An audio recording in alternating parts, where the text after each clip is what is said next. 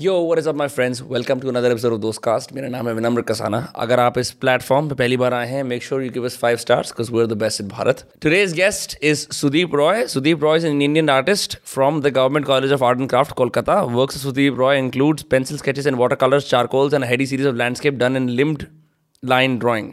ये सब बहुत सारी इंग्लिश लिखी हुई। पॉइंट है कि अंकल बहुत ही बेशुमार आर्टिस्ट हैं, दुनिया भर में उनका आर्ट जा चुका है, देश के अंदर उनको तरह तरह के इनाम मिल चुके हैं। अगर आप दिल्ली भी सर्कल्स के अंदर किसी के अंदर जाके पूछोगे या मुंबई के अंदर या कलकत्ता के अंदर कि सुदीप रॉय कौन है, और वो 45 प्लस हैं, 40 प्लस आपको बता देंगे सुदीप रॉय बहुत बड़ी चीज़ है। कुछ मैं एक्यूरेट्स बता देता हूँ। उनकी Charulata painting series, monkey langur series, wash paintings, abstract paintings जो वो करंटली कर रहे हैं, वो कपिल देव की फाउंडेशन के लिए पेंटिंग उन्होंने करी हुई है, महात्मा गांधी का स्कल्पचर बना रखा है लंडन पार्लियामेंट के अंदर।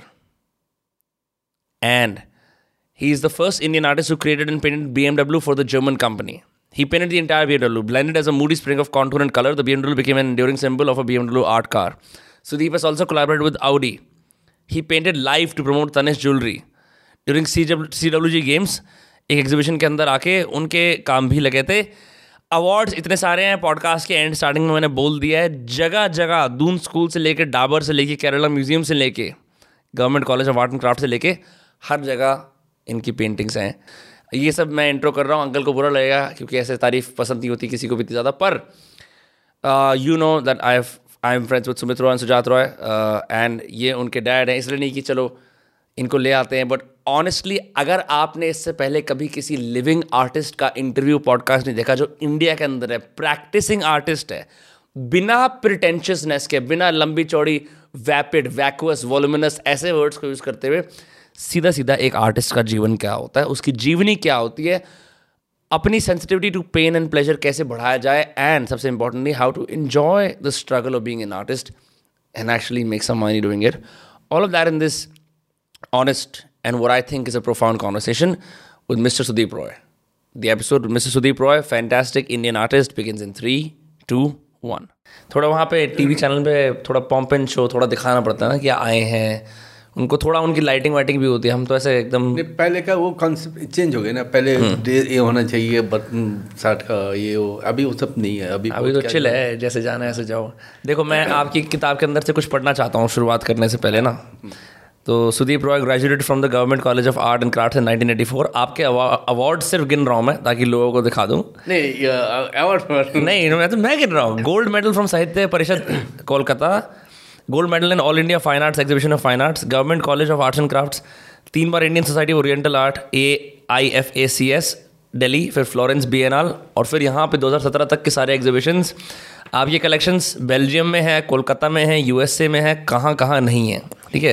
ये तो मैं खाली लोगों को बताने के लिए कह रहा हूँ, लेकिन सबसे पहले मैं स्टार्ट इस चीज़ से करना चाहूँगा। आप बहुत समय से एब्स्ट्रैक्ट आर्ट बनाते हो, आपके पेंटिंग्स, आपका आर्ट दुनिया भर के अंदर आया है, ठीक है। लेकिन जब मेरी सुमित से दोस्ती हुई थी, जो आपका बेटा है, जो भी इस पॉडकास्ट पर आ चुका है, कई बार हम उसका नाम भी लेते हैं, मैंने एक्सपेक्ट नहीं करा था कि कोई मेरे को ऐसा लिविंग आर्टिस्ट मिलेगा जो एक्चुअली आर्ट से इतने साल तक पैसे कमा सकता है, क्योंकि ये कोई एक आसान प्रोफेशन नहीं होता। आपकी स्टार्ट कहाँ से हुई थी? मेरा स्टार्ट बहुत इंटरेस्टिंग, एक्चुअली मेरा बचपन टोटल एक विलेज में हुआ। फिर हम जब सिटी में हायर स्टडी करने के लिए जब आया हम लोग, मतलब जो क्लास 6 का पास, तो जो टीचर के पास हम पढ़ने जाते थे प्राइवेट ट्यूशन, उनका लड़का वो पेंटिंग बनाता था, और वो पेंटिंग एक बनाते थे, और हम और मेरे साथ और एक लड़की दोनों पढ़ते थे हम। तो जो टीचर था वो सब्जी खरीदने जाते थे मार्केट, हम लोग को बोलते थे ये करना, हम आ जाते आधे घंटे 1 घंटे में। तो हम वो लड़का का कलर लेके मैंने पेंटिंग बनाते थे, उसको मैं बोलते थे बैल्कनी से देखना सर आ रहा है कि नहीं आ रहा है। ये कहाँ की बात है? वेस्ट बंगाल में? ये वेस्ट बंगाल, बहरमपुर, मुर्शिदाबाद। अच्छा, तो वहाँ से मेरा शुरुआत हुआ। फिर मैं घर पर आके मैंने मम्मी को बोला, मम्मी मुझे ये सब करना है। तो मम्मी बोला, तो पहले क्या होता है, तो आजकल जैसे इजीली कलर मिल जाते हैं, उस टाइम ऐसा नहीं था। तो मैं मम्मी का जो बेंगलुरु पाव में ये लगाते रेड कलर का है, वो लगाते पेन का इंक, आलता बोलते हैं, आलता, राइट, एब्सोल्युटली आलता, पेन का इंक, उस सबसे हम पेंटिंग वो कलर यूज़ करके पेंटिंग बनाते थे। फिर मुझे अभी भी याद है 2.5 रुपया में हमने एक कलर का बॉक्स रूप लेखा बोल के एक शॉप था, उस दिन बंद होते लेकिन ओनर ऊपर फर्स्ट फ्लोर में रहता, तो बुला के मैंने वो कलर खरीद के लिया था, पेंटिंग के कलर से, पेंटिंग कलर खरीद के मेरा इस दिन मुझे लगा आज ही कलर मम्मी पैसा दिया, हाँ तो, कल होना हो तो नहीं, कल होना ना मुझे दिया। उसके बाद मेरा जोश था मुझे कलर खरीदने का पैसा मिल गया, मैं कलर लेके आऊँ, फिर वहाँ से मेरे पेंटिंग शुरुआत हुआ। तो उसके बाद ऑनेस्टली स्पीकिंग हम उस टाइम का आर्ट कॉलेज बोल के इसका कोई नॉलेज नहीं था, बिल्कुल नॉलेज नहीं था जो आर्ट कॉलेज बोल के भी कुछ है जहाँ पे पेंटिंग ये करते हैं। फिर बाद में पता चला आर्ट कॉलेज बोल के कुछ है, फिर हमने वहाँ पे एग्ज़ाम देखे जो होता है। आर्ट कॉलेज के लिए क्या एग्ज़ाम देते? पेंटिंग बना के दिखाओ? हाँ, अब बहुत टफ था, बहुत टफ था।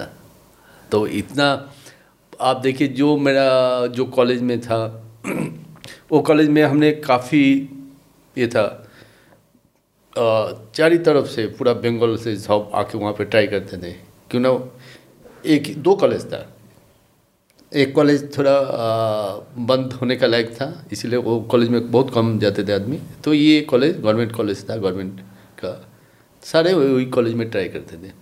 तो वहाँ पे जब चांस मिला तो मैं वहाँ से फिर ये प्रोफेशन को चुन लिया। लेकिन ये प्रोफेशन जब हमने जब स्टूडेंट था, ऑनेस्टली बता रहे, जब मैंने बहरमपुर में था तो वहाँ पे मुझे लगता है मुझे अच्छा पेंटिंग करने आता है, छोटी जगह होगी ना, आप अच्छे आर्टिस्ट, राइट? हाँ।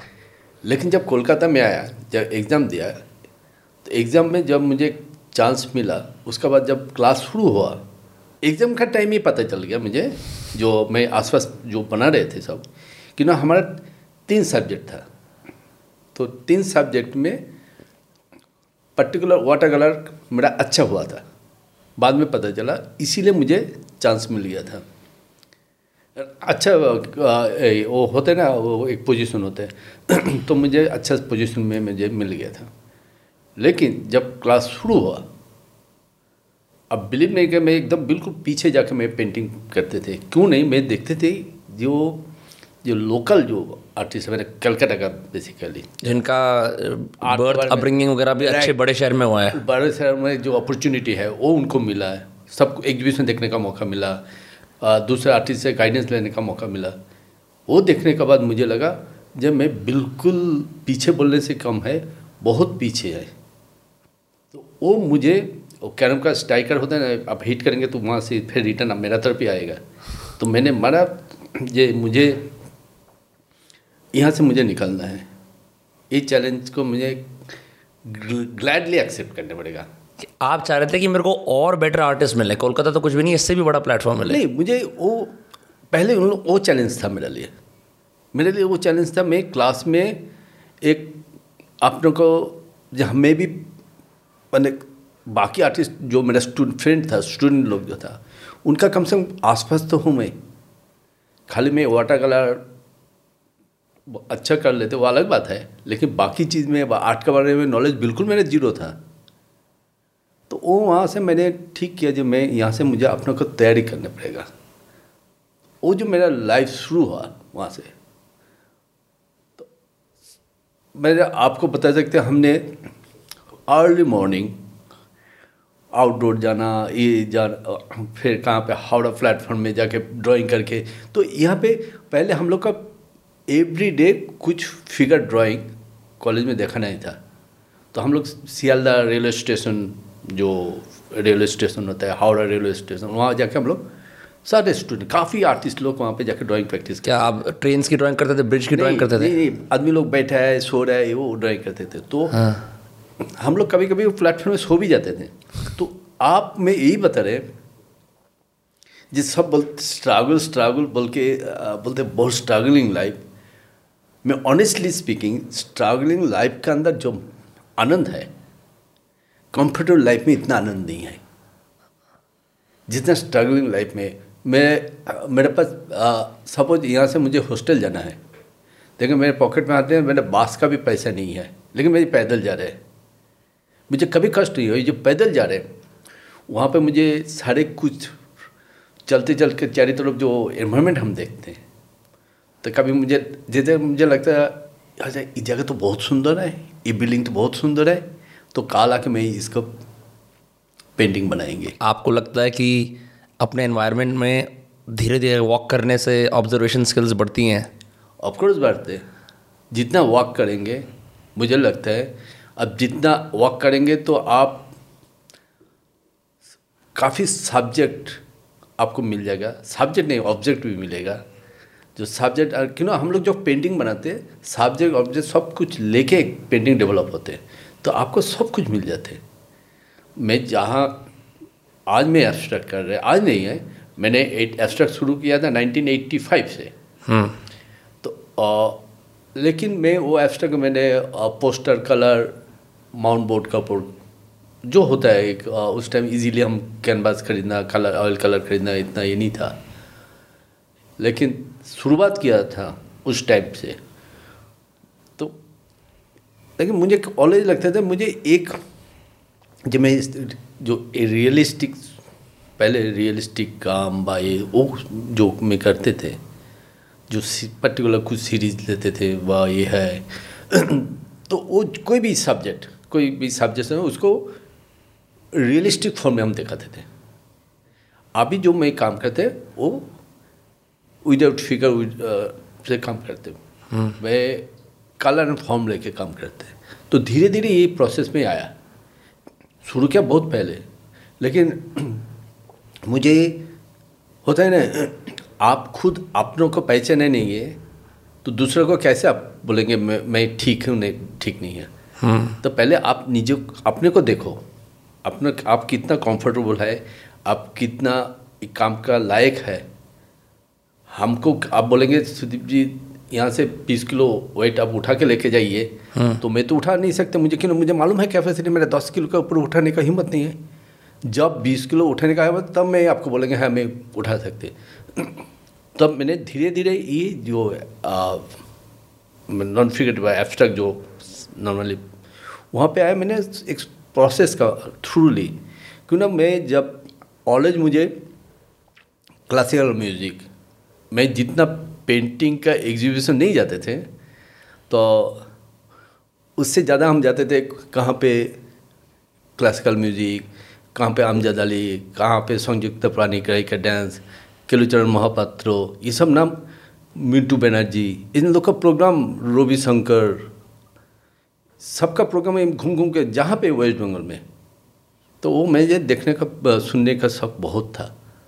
तो एक टाइम पे मुझे हैरान लगते एक टाइम पे ये सब म्यूज़िक को मुझे बिल्कुल पसंद नहीं करते थे। कौन लोग नहीं पसंद करते थे? मैं फिल्मी सॉन्ग ये हो, लेकिन आर्ट कॉलेज में आने का बाद दो चार दोस्त लोग जोर जबरदस्ती हमको ले जाते थे, चलो आज ये प्रोग्राम है ये। धीरे धीरे देखा मुझे भी इससे अच्छा संगीत जिसमें वर्ड नहीं है, दिल तो पागल है, है वो नहीं है, लेकिन वो म्यूज़िक हमको दिल पागल कर देते हैं, वो साउंड मुझे पागल कर देते। कोई हारमोनियम बजा रहे उस जो वो मुझे छो जाते। मुझे तब मुझे लगा ये इसमें कोई वर्ड नहीं है, लेकिन सुर एंड संगम से इतना सुंदर एनवायरनमेंट क्रिएट करते। तब से मुझे लगा ये धीरे धीरे एक मेरा आत्मा अंदर से बार बार लगता था ये मतलब पता नहीं क्यों मैं खो जाते थे। लेकिन मुझे वो सुनने के बाद मुझे लगता है ये धरती में इससे सुंदर चीज़ और कुछ नहीं है। ये सुर माने ये जो साउंड एक आदमी को आदमी बोलना ठीक नहीं, आदमी का आत्मा को इतना छू के जा सकते और कहाँ पे भी मुझे नहीं लगा। तब मुझे लगा जब मैं मेरा पेंटिंग का भी हम धीरे धीरे वो म्यूजिक के साथ हम अपना पेंट को जोड़ने शुरू किया। आपकी पेंटिंग की प्रैक्टिस स्ट्रांग हो गई, उससे स्ट्रांग हुआ, फ्रेश पेंटिंग का लैंग्वेज चेंज हो गया। हाँ क्योंकि उससे पहले आप खाली विजुअली देखते होगा ना, आप खाली चीज़ों को देखते होगा, आपने सुनना शुरू कर दिया। मुझे देखिए, हमने एक मुझे एब्स्ट्रैक्ट को किस तरह का हम देखते हैं, इतना टाची है एब्स्ट्रैक्ट आर्ट, जो एब्स्ट्रैक्ट आर्ट बोलना नहीं, जो मैं आज बनाते ये मैं बोला ना, जो मैं म्यूजिक सुन के जो मैं अपना को अंदर जो फील किया उसको मैं, मेरा पास तो लैंग्वेज नहीं है, जो मुझे लिखने नहीं आता है, जो वो मेरा आत्मा का जो आवाज़ है वो मैं वर्ड से कैसे लिखूँ, नहीं लिख सकते क्यों ना मैं राइटर नहीं है, तब तो मैं वो प्रोफेशन चुनते। मेरा पास कलर है, पेपर है, ब्रश है, तो उससे मैं अभी भी कोशिश कर रहे हैं उनको कैनवास में मैं कैसे रिप्रेजेंट करूं। ये मेरा वहाँ से मेरा ये जो आर्ट का मेरा जो आर्ट में आज की तारीख में ज़्यादा आज के दिन का, हम 2004 में मेरा फर्स्ट शो हुआ एब्स्ट्रैक्ट आर्ट का, उनका पहले से हम कर रहे हैं, लेकिन 2004 में मुझे लगा अभी डिस्प्ले करने का लायक है, ये लगा। कभी काफ़ी फ्रेंड लोग बोलते हैं। उससे पहले तो आपने बहुत ही खूबसूरत नॉर्मल पेंटिंग्स बनाई हैं, मतलब आपने क्या क्या चीज़ें बनाई हैं, एक बंदा त्रिशूल के साथ, मदर टेरेसा, MF हुसैन, कोई पैलेस है, इतनी पेंटिंग बना रखी है आपने। तो उस टाइम पे से भी एक्चुअली थोड़ा पहले जाएँ, कॉलेज के टाइम पे आपने ये जो स्टाइल डेवलप करा, आपके साथ और भी आर्टिस्ट होंगे, ऐसा क्यों है कि आप ही कामयाब हो गए और आपके आसपास के लोग इतने कामयाब नहीं हो पाए? नहीं, मैं आपको एक चीज़ बता रहे, हम लाइफ को स्टिल नाउ, मैं ऑलवेज बोलते हैं स्टिल आई एम स्ट्रगलिंग। किस लिए स्ट्रगल कर, मैं अपने पेंटिंग के साथ स्ट्रगल कर रहा हूं। क्यों, मेरा प्रॉब्लम क्या है, मुझे जो करने आता है उसमें ज़्यादा उतना बिलीव नहीं करते, जी मुझे सोचने जो आता है, मुझे सोच में जो आता है वो मुझे करने का कोशिश होता है। मुझे जो चीज़ करने आसान है मैं कर लूँ, वो नहीं है।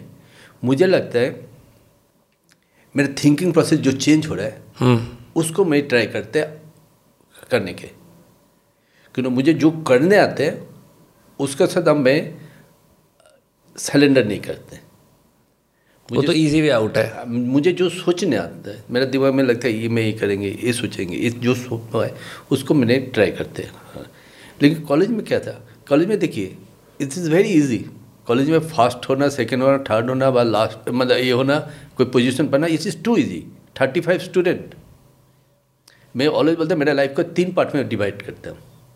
एक है कॉलेज चांस मिलने के लिए जो एक होता है ना प्रैक्टिस करना, वो था तो कॉलेज में जब चांस मिला, कि ना कॉलेज का पहले जो मिलने के लिए जो एक होता है ना ये एक ड्राइंग प्रैक्टिस करना, ये है।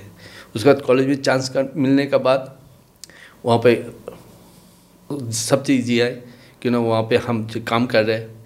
मेरा पास वेरी वेल नोन टीचर पीछे खड़ा है, ये सुदीप ये जगह ये नहीं, ये जगह ये करो, इसको ये नहीं, ऐसा करो, तो पीछे से एक सपोर्ट मिल जाते हैं, वेरी कम्फर्टेबल। तो 35 स्टूडेंट का अच्छा रिजल्ट करना, मुझे लगता है जो वो रिजल्ट का कोई वैल्यू नहीं है। मुझे वैल्यू लगा जब कॉलेज से निकला तो देखा ये तो महासमुद्र है, यहाँ पे इतना आदमी का अंदर अपने को एक जगह ले जाना जहाँ पे मेरा पीछे कोई प्रोफेसर नहीं है, सुदीप ये जगह ठीक नहीं है, इसको ठीक करो, खुद अपने से आप कुछ करो। सबसे टॉप मुझे लगा वो है जो आप अपने का आप ढूंढते रहो, आपको आप प्रूव करो, इतना बड़ा जगह के अंदर जो आप अपना का प्रूव करना है, ये मुझे लगता है सबसे टफ है। तो ऐसा करके हम तीन मैंने लाइफ को इस टाइप में सोचते हैं। और तो मैं धीरे धीरे मैं इनको मैं अपना स्टाइल, और मुझे एक चीज़ है, मुझे क्या होता है, मुझे काफ़ी चीज़ पेंटिंग करना मुझे पसंद है जो जो रेयर है, जैसे वाटर कलर ठीक है, चारकोल है, वॉश पेंटिंग जो इट इज़ वेरी टिपिकल है जो बंगाल का है, वेरी लेंथी प्रोसेस मैं बहुत कम करते, लेकिन मुझे करने अच्छा लगता है। तो मैं वो सब किया मैंने। फिर धीरे धीरे मैं अभी जो ये फेस जो है मुझे अभी बिल्कुल इंस्टॉलेशन पेंटिंग जो है थोड़ा नॉन फिगरेटिव काम करते हैं, जिसमें कलर एंड फॉर्म लेके काम कर रहे हैं। और जो लेटेस्ट मेरा एग्जीबिशन जो है, तो आप लेटेस्ट एग्जीबिशन में ज़्यादा का ज़्यादा मैंने पेंटिंग है पर्टिकुलर एक कलर के ऊपर है, red colour, yellow colour, orange colour. क्यों ना हम जब स्टूडेंट था तो बच्चे को, घर का बच्चे को है ना, ये उसमें हाथ नहीं देना, और बच्चे जानबूझ के उसमें ज़्यादा हाथ देने की कोशिश करेंगे। अब जो माना करेंगे वो और करते हैं, बच्चे ऐसे करते हैं। हाँ। तो मेरा आदत बिल्कुल ऐसा था। क्यों ना कॉलेज में मेरा, जब मैं पेंटिंग में जब करते थे तो प्रोफेसर लोग बोलते, सुदीप डोंट यूज़ ब्लैक, ये कलर खराब, वो कलर यूज़ नहीं करना चाहिए। लेकिन मुझे ब्लैक यूज़ करना है, जो जो कलर मना करते मैं यूज़ करते थे। और इसमें बहुत बार मुझे डांट खाने में पड़ा प्रोफेसर से। तो मुझे ऑलेज लगते थे ये सब कलर में क्यों मना है। तो वो चीज़ मेरा बहुत दिन से मेरा वो दिमाग में अभी भी है। तो मैं तब भी मुझे लगते थे हर कलर का एक मीनिंग है। तो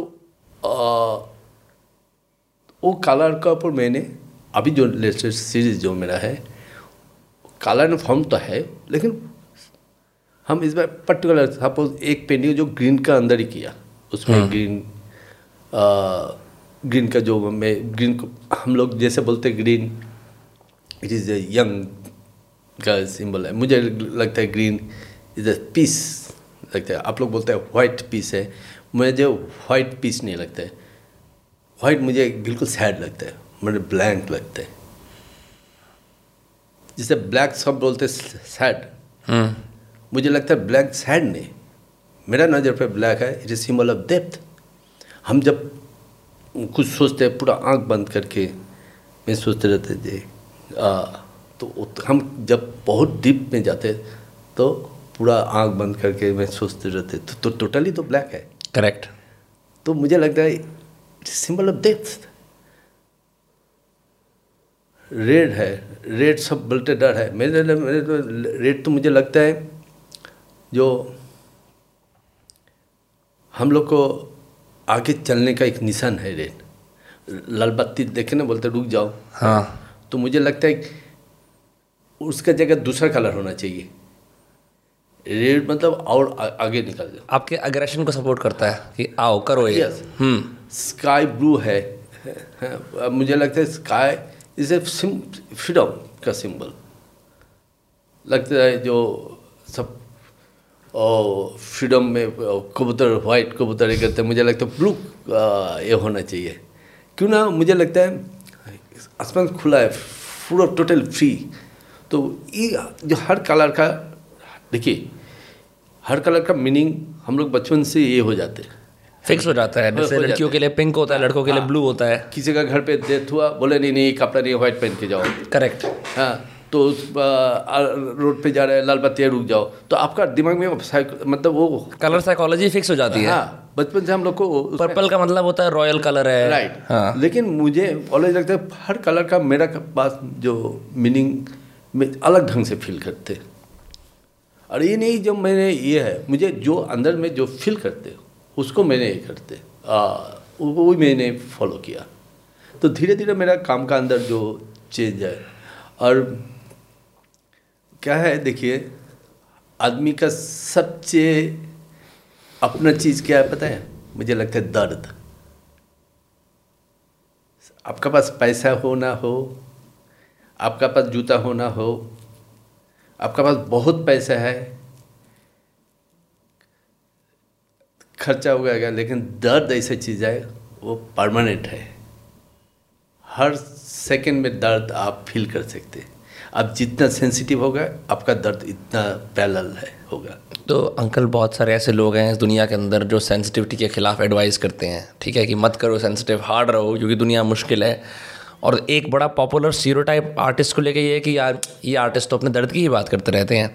तो अभी आपने इतने साल आर्ट करा है, दर्द सस्टेन कैसे कर लेते हो? कि देखिए आर्टिस्ट कभी कंफर्टेबल नहीं होते कोई चीज़ में। आपको आर्टिस्ट को आप बोलेंगे ना ये पूरा फरीदाबाद आपका हो गया, आप यहाँ पे जो मर्जी कीजिए, तब भी मुझे लगता है मुझे फरीदाबाद नहीं चाहिए, मुझे एक छोटा सा रूम चाहिए जहाँ पे मैं काम करूँ, जहाँ पे शांति में रहूँ, जहाँ पे आवाज़ ना आए, जहाँ पे मैं चुपचाप अपना वहाँ पे खाऊँ, कोई डिस्टर्ब ना करे मुझे।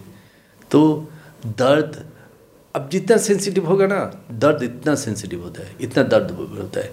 तो मुझे लगता है आपका आप दर्द आदमी को ना और सेंसिटिव कर देते हैं जितना आपका अंदर। तो मुझे लगता है जो वो मेरा पेंटिंग में मुझे जब देखते खुद अपना पेंटिंग, दूसरों को मालूम है कि नहीं, मैं अपना पेंटिंग को देख अपना एक एक दर्द मुझे नजर आता है, एक एक मुझे लगता है जब हम कहाँ पे वो पेंटिंग के अंदर खो जाते हम दर्द के लिए। मैं अच्छा बुरा पेंटिंग की बात नहीं कर रहे, मुझे मेरा कोशिश पूरा रहता है। जो आर्ट ऐसा लैंग्वेज है ना, मैं कैसे बोलूँ, जो मैं आपको बोल रहा है ना, अपना आपको बहुत हैप्पी लग रहा है देख के, और कहाँ पे भी लिखा नहीं आर यू हैप्पी, आप कहाँ पे भी लिखा नहीं आप हैप्पी है, लेकिन मैं देख के बोल रहे हैं आप हैप्पी है। और हम आपको देख के बोल रहे हैं नहीं अंकल आपको तो आज बहुत दुखी लग रहे, कहाँ पे तो लिखा नहीं, मतलब आप सेंसिटिव बोल के आपको नज़र में आ रहा है, आप पहचान रहे। ये जो वेरी सेंसिटिव जगह है, डेट इज आर्ट। आप भगवान में विश्वास करते हैं, कोई काफ़ी आदमी भगवान में विश्वास करते हैं, पूजा करते हैं, लेकिन आप पूछेंगे भगवान आप देखा, बोले नहीं है, बोले भगवान आप फील करते, बोले हाँ हम फील कर पाते, देखा नहीं लेकिन फील करते। वो घर से आप देखिए, आर्ट करना बहुत सुंदर सुंदर लैंग्वेज है। मैं कलर पर रंग से लैंग्वेज नहीं समझ पाएंगे, बता नहीं सकते, लेकिन अनुभूति वो कलर और रंग से बहुत डिफरेंट है।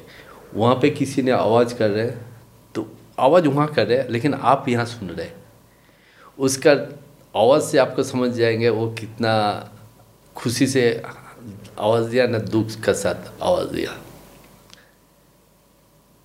हमारा पेंटिंग उसी तरह का हम कोशिश करते हैं।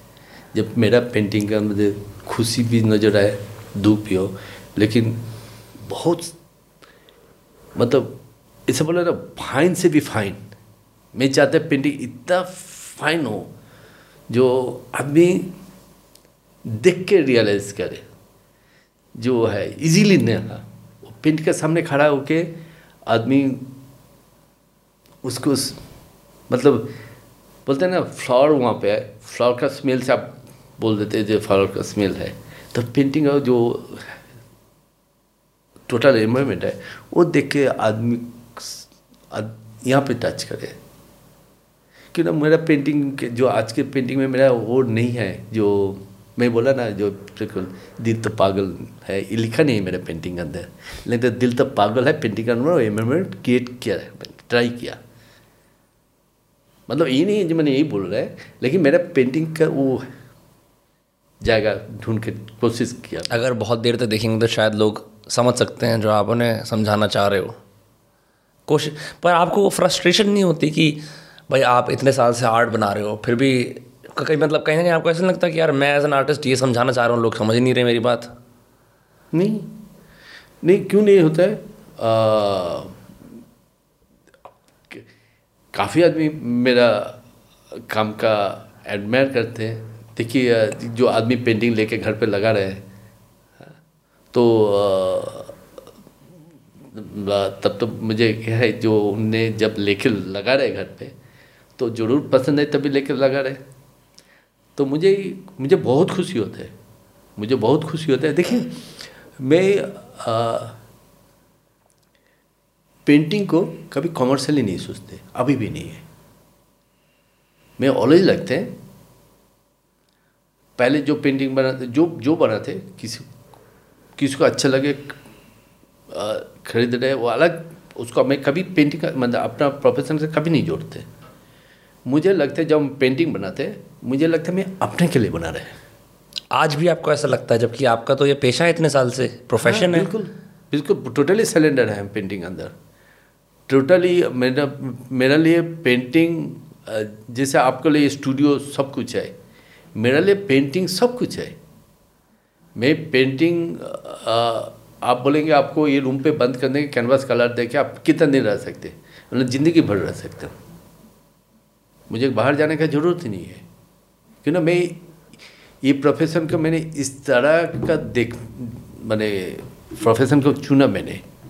और हाँ, संघर्ष तो बिल्कुल था। ऐसा कभी टाइम आई एम श्योर ज़िंदगी में हुआ होगा जब आपने, चलो आप कॉलेज से बाहर निकल गए, आप कोलकाता के अंदर आ गए, अब आप एक प्रैक्टिसिंग आर्टिस्ट बन गए। प्रैक्टिसिंग आर्टिस्ट जब आप बने तो फिर पैसों की दिक्कत होनी शुरू होगी क्योंकि एकदम पे पेंटिंग नहीं बिकी होगी, तो उस टाइम आपने क्या किया?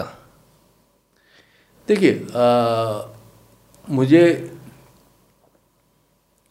जब मैंने कॉलेज से निकला, मैंने कॉलेज से निकला नहीं, जिस दिन मेरा एग्ज़ाम ख़त्म हुआ रिजल्ट नहीं निकला तो मुझे सेंट्रल गवर्नमेंट का जॉब मिला था। कहाँ पे? Museum of national council of science museum, national council of science museum, science museum. तो उसके बाद रिजल्ट निकला तो परमानेंट हुआ, तो मैं कभी पैसा का प्रॉब्लम मैंने फेस नहीं किया। आप साइंस म्यूजियम में क्या कर रहे थे? उनके लिए एग्जिबिट्स वगैरह बना रहे थे, प्लैनेट्स? नहीं, इन लोग को क्या होता है जो एग्जिबिशन ऑफिसर था उस पर क्या होता है डिस्प्ले होता है, कहाँ पे पैनल तैयार होगा, क्या डिजाइन का पैनल होगा। सपोज जैसे हमने जॉब छोड़ा था मैंने 9 साल जॉब करने के बाद, तो वहाँ पे मेरा जॉब छोड़ा था उस टाइम, मेरा प्रोजेक्ट का नाम था जो मैं प्रोजेक्ट कर रहे थे साउथ अफ्रीका के लिए, और प्रोजेक्ट का नाम था वसुंधरा, नेचर का ऊपर था। तो मैंने जब जॉब छोड़ा मैं जो एग्जीबिशन किया उसका नाम भी वसुंधरा दिया था, जो एग्जीबिशन किया। और तो वो नेचर का ऊपर था ये, तो मैंने वो नेचर एंड ओमेन दोनों को कंबाइन करके किया। ओमेन? हाँ, कि जो लोगों को सुनाई देता है या कुछ? ओमेन माने लेडीज। अच्छा, वुमेन, वुमेन, वुमेन। हाँ, बहुत सुंदर जो सीरीज था वहाँ पे जो सब्जेक्ट था नेचर का, तो मैंने एग्जीबिशन का नाम दिया बहुत सुंदर। और नेचर एंड वुमेन हमारा सोसाइटी में देखा जो नेचर जहाँ पे सपोज आप यहाँ पे बिल्डिंग बनाना, रोड बनाना, चलो पेड़ फेड़ कर दो, ये कर दो, ये। तो वुमेन का भी मैंने अलग लगते थे, वुमेन का सोसाइटी वो फ्रीडम नहीं था, तो नेचर और वुमेन को मिक्स करके मैंने वो पेंटिंग किया था। उसका टाइटल था वसुंधरा, जो फर्स्ट एग्जीबिशन मैंने बॉम्बे में किया था, जहांगीर आर्ट गैलरी में। आप स्पेशली बॉम्बे गए थे अपनी आर्ट लगाने के लिए? हाँ, जितना। तो आपको इस टाइम में आपके करियर के अंदर आप स्टार्ट कर रहे हो, ये कब की बात है? 80s की बात है, लेट 80s की बात है? हाँ, मैंने आपको मैं बता देते, मैंने बॉम्बे में 2 शो किया था। हाँ, जो दोनों शो मुझे लिए बहुत इम्पोर्टेंट था, बहुत इम्पोर्टेंट था। जब मैंने जॉब छोड़ने का, उसका पहले मैंने शो किया था 1992 में। हाँ, उसका बाद जब मैंने वसुंधरा शो किया था 1993 में। तो जब शो करने गया तो उस टाइम बाबरी मस्जिद हुआ, बाबरी मस्जिद वाले जो राइट्स हुए थे। राइट्स हुआ तो बॉम्बे में, तो मैं उस दिन ट्रेन में जा रहे थे बॉम्बे टू बांद्रा किसी घर घर पर रुकने के लिए, तो वो देख के हैरान हो गया तुम कैसे आ गया। तो ऑनेस्टली बता रहे, ट्रेन पे खाली एक ड्राइवर था, गार्ड था और मैं ही था, पूरा ट्रेन पे कोई नहीं था बाबरी मस्जिद के टाइम पे। हाँ, तो दादर में मैंने जब आया तो वहाँ पे मर्डर होते देखा तो मुझे इतना कष्ट हुआ। तो आपकी आंखों के सामने मर्डर हुआ? पूरा मर्डर सामने। तो मैंने क्यों दादर से मैंने ट्रेन चेंज करना था, तो प्लेटफॉर्म में 2-3 गुंडा आया, ये किया, तो हमको कुछ नहीं किया, हम थोड़ा दूर पे ही था। तो जो दृश्य देखा मैं वो रियलिस्टिक बोलना नहीं चाहते, दिस इज टू पेनफुल। फिर वो आने के बाद मैंने एग्जीबिशन, मैंने फिर वहाँ पे गैलरी को मैंने बोला देखिए मुझे और एक एग्जीबिशन करना है तो प्लीज़ मुझे गैलरी दीजिए। बोले नहीं नहीं अभी तो तो मेरा शो हुआ, मैंने और एक शो करना मुझे इमिडिएटली। तो मैं आके वो शो किया था, एक वॉल, पूरा ये वॉल क्रैक हुआ। उसका क्रैक के अंदर कहाँ पे कोई छोटा सा बच्चा नजर आया जिसका डैडी मम्मी को खो दिया, किसी ने एक कोई वुमेन खड़ा है वो अपना हस्बैंड को खोआ, कोई लेडी खड़ा है वो अपना हस्बैंड को खोआ, कोई जेंटलमैन खड़ा है वो अपना वाइफ को खोआ। मैंने तो वो देख के मुझे इतना पेन हुआ, फिर आके मैंने उस सब्जेक्ट पे काम किया, फिर मैंने उस कपड़े मैंने एग्जीबिशन किया था। तो मैं बोल रहा है हमने एक एक चीज़ ना, जब एक्चुअली क्या मैं बताया आपको बार बार एक ही चीज़ बोल रहा है, दर्द आदमी को और सेंसिटिव कर देता है और आँख खोल देते।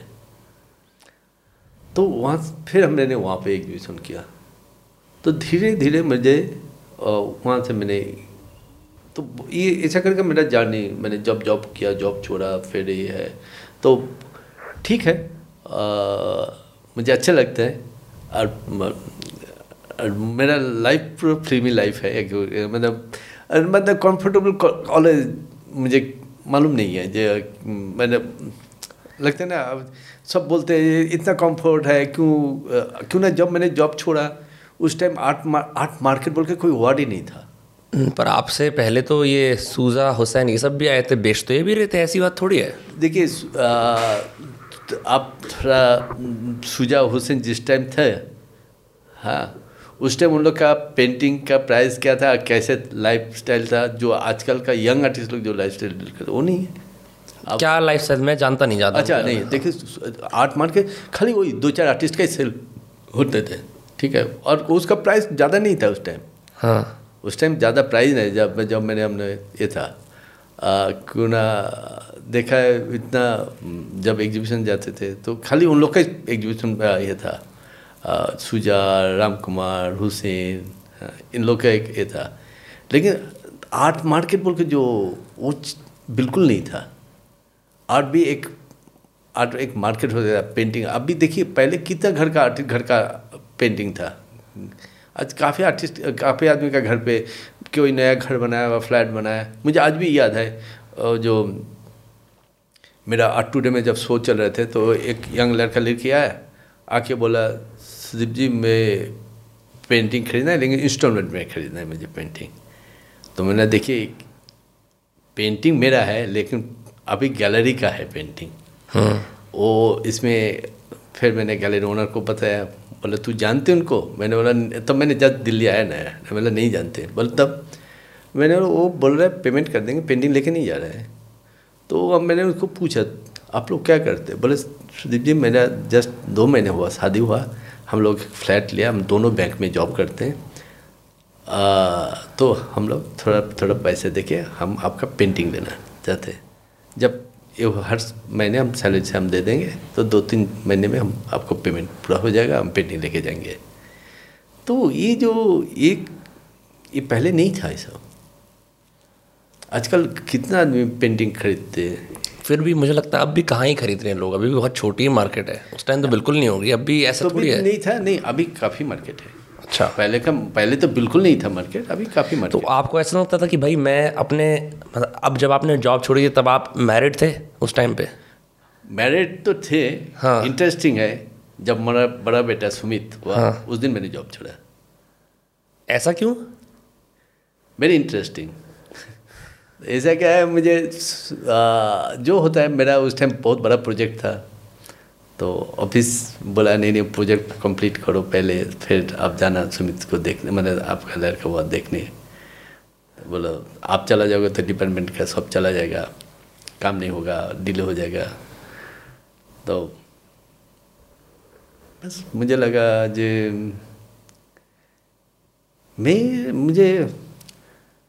मैं तो खुद मुझे मालूम है मैं थोड़ा अजीब सा तो है ही। तो क्यों ना नहीं तो सुमित जिस दिन हुआ सारे आदमी हमको समझाया कि तुम गलत काम कर रहे हैं। मुझे मालूम है मैं गलत काम कर रहा है, लेकिन मुझे ये मालूम है जो मुझे अपना रास्ता अपनों को ही चुनना पड़ेगा, किसी का ऊपर डिपेंडेंट होकर रास्ता नहीं। आपने डिसाइड कर लिया मैं फुल टाइम आर्टिस्ट बनूंगा, मैं जॉब नहीं करूंगा? हाँ मैंने ठीक ही कर लिया था जी। मैंने नहीं, मुझे क्या हुआ मैं आपको बता रहे हैं, बहुत सुंदर बता रहे हैं आपको। जब हम ना ऑफिस जाके ना होता है ना रूम पे बैठ के जो एसी ऑन हुआ, आदमी अनिल बोल के एक आदमी आता है आके टेबल साफ करते हैं, सर चाय पानी खा लेंगे। 10 पैसा का चाय था उस टाइम, गवर्नमेंट जॉब था, 10 पैसे का चाय जाते थे। तो और जब मैंने ये करते था तो मैं खिड़की से बहुत सुंदर लेंस करता है, बहुत बड़ा सा रिवर था, आकाश था, आकाश रिवर में एंड में जाके मिलते थे, फिर लंबा सा पेड़ का सारी लाइन आ जाते थे। तो मैं सोचते जाए मेरा लाइफ वो लाइन, किसी ने वो लाइन दे दिया, बाउंड्री दे दिया, और ये बाउंड्री हमको तोड़ना है। एक दिन हमने हर टाइम जब जाते थे मुझे लगता था अभी बाउंड्री तोड़ना है मुझे, आज ना हो, किंतु बार बार मुझे लगता है मैं स्ट्रगल किया। मैं बोला ना स्ट्रगल का मैंने एंजॉय करते हैं, मैं ये स्ट्रगल वर्ड इसीलिए बोला आप लोग को सुनने आसान होगा, लेकिन स्ट्रगल का मुझे कभी स्ट्रगल नहीं लगा। मुझे लगा जो हमको यहाँ से कैसे मैं निकला हूँ। तो मैं इतना स्ट्रगल करके, मैं इतना कंफर्टेबल जॉब करने के लिए तो स्ट्रगल नहीं किया आर्ट कॉलेज में। तो मैं यहाँ पे फिर जब अचानक सुमित हुआ तो थोड़ा मेरा लगा जो नहीं, मुझे मैं जॉब नहीं करना। फिर ऑफिस हमको बहुत समझाया जो तुमका क्या चाहिए, क्या ये जो होता है ना तो सब लोग पटाते ही हैं, अरे क्या सेफ जॉब रखो, क्या करना है। हाँ वो होता है सबने, लेकिन एनी हाउ मुझे मुझे लगा जो फिर हमको बहुत समझाया डायरेक्टर, डीजी डायरेक्टर जनरल हमको रूम पे जाके समझाया बहुत कुछ। तो हमारा स्टाइल अलग था, जब वहाँ पे कार्ड पंचिंग सिस्टम था, राजीव गांधी जब आया वहाँ पे कार्ड पंचिंग सिस्टम किया, टाइम पे ऑफिस जाना जब जस्ट शुरू हुआ तो मुझे वो सब पसंद नहीं था। हाँ मैं बोला शुरू में थोड़ा अजीब सा था, तो पूरा ऑफिस कार्ड पंच कर रहे, डायरेक्टर जनरल कार्ड पंच कर रहे, मैं नहीं कर रहे। हाँ तो फिर हम लोग बोला तुमको कुछ करने का जरूरत नहीं, तुम कम कर, लेकिन ये तो अलग प्लाट है। तो मुझे लगा जब मुझे ऑलवेज लगता है पेंटिंग करने के लिए, मुझे सेक्रीफाइस करने के लिए हम तैयार है स्टिल नाउ। मुझे पेंटिंग करना मेरा खून पे, मैंने कर लिया, खून पे नहीं था, खून में डाल दिया। बोलते हैं ना खून पे है, खून पे कुछ नहीं होता है। सचिन तेंदुलकर तो नहीं है, वो मैंने ये जो हॉकी पैदा हुआ, हम लोग स्ट्रगल करके घिस घिस के मैंने इस जगह पे आया। तो मैं इसलिए मुझे टोटली सरेंडर किया मेरा अपना पेंटिंग पे। तो मैं यहाँ से मैंने कोई कंफर्टेबल जगह जो नहीं मुझे करना, वो नहीं चाहिए मुझे। जब आप फुल टाइम आर्टिस्ट बन गए उस टाइम पे आप, अगर मैं आपसे पूछ पाऊँ, उस टाइम पे अपने परिवार को चलाना एक अनसर्टन आर्ट सेल्स पे, तो वो कैसे दिन थे कि जब कोई आता पता नहीं है, अभी बेटा भी जस्ट पैदा हुआ है और जॉब भी छोड़ दी है। अब समाज डिटेल्स में जा रहे हैं तो आपको मैं डिटेल्स बोलना नहीं चाहते हैं। अच्छा मत बताओ, कोई बात नहीं। नहीं बोलना नहीं चाहते थे, मैंने चाहा ठीक है। लेकिन मुझे यह है जब हमने जॉब छोड़ा, और पहले हम लोग को आजकल सैलरी वो होता है ट्रांसफ़र हो जाता है, हम लोग का टाइम कैश देते थे और बैठ के हम लोग एक जगह पानी डाल के फिर कैश गूंथते थे। हाँ सब नहीं गुनते थे, मैं ऑनेस्टली बता रहे, मैं कभी कैश नहीं गुना, काउंट नहीं किया, गुनती नहीं किया कितना कैश मेरा बता दिया। मैं आके मैं घर पे रख लेते थे। मेरा बैंक अकाउंट नहीं था, आपका पास मेरा बैंक बुक है।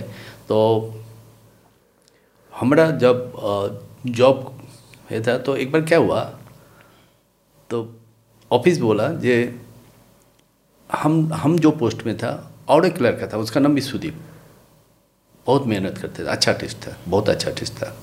और दोनों इतना ओवर टाइम किया कि ना हम लोग कभी कभी घर नहीं जाते थे। तो डीजी हम लोग को दोनों को ऑनरियम दिया, क्यों ना हम लोग को ये नहीं देते, ओवर टाइम नहीं दे सकते, क्यों ना हम लोग जो पोस्ट में है, हमारा नीचे पोस्ट वाला ओवर टाइम मिल सकता, हम लोग को नहीं मिलेगा। जो ऑफिसर रैंक में होता है उसको ओवर टाइम नहीं मिलते।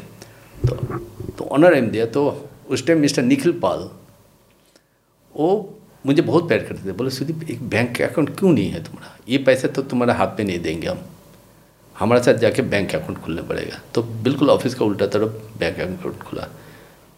वो लाइफ में वो ही है। तो हम उसके बाद अचानक जॉब छोड़ दिया। कभी ये मेरा, कभी आप देखिए एक आर्टिस्ट जॉब करके फैमिली देख के पेंटिंग बना के ये करके इतना आसान नहीं था, लेकिन हम उसको बैंक में पैसे रखना, पैसे कैसे इन्वेस्ट करना, ये सब बिल्कुल ना नॉलेज था ना अभी भी है मेरा।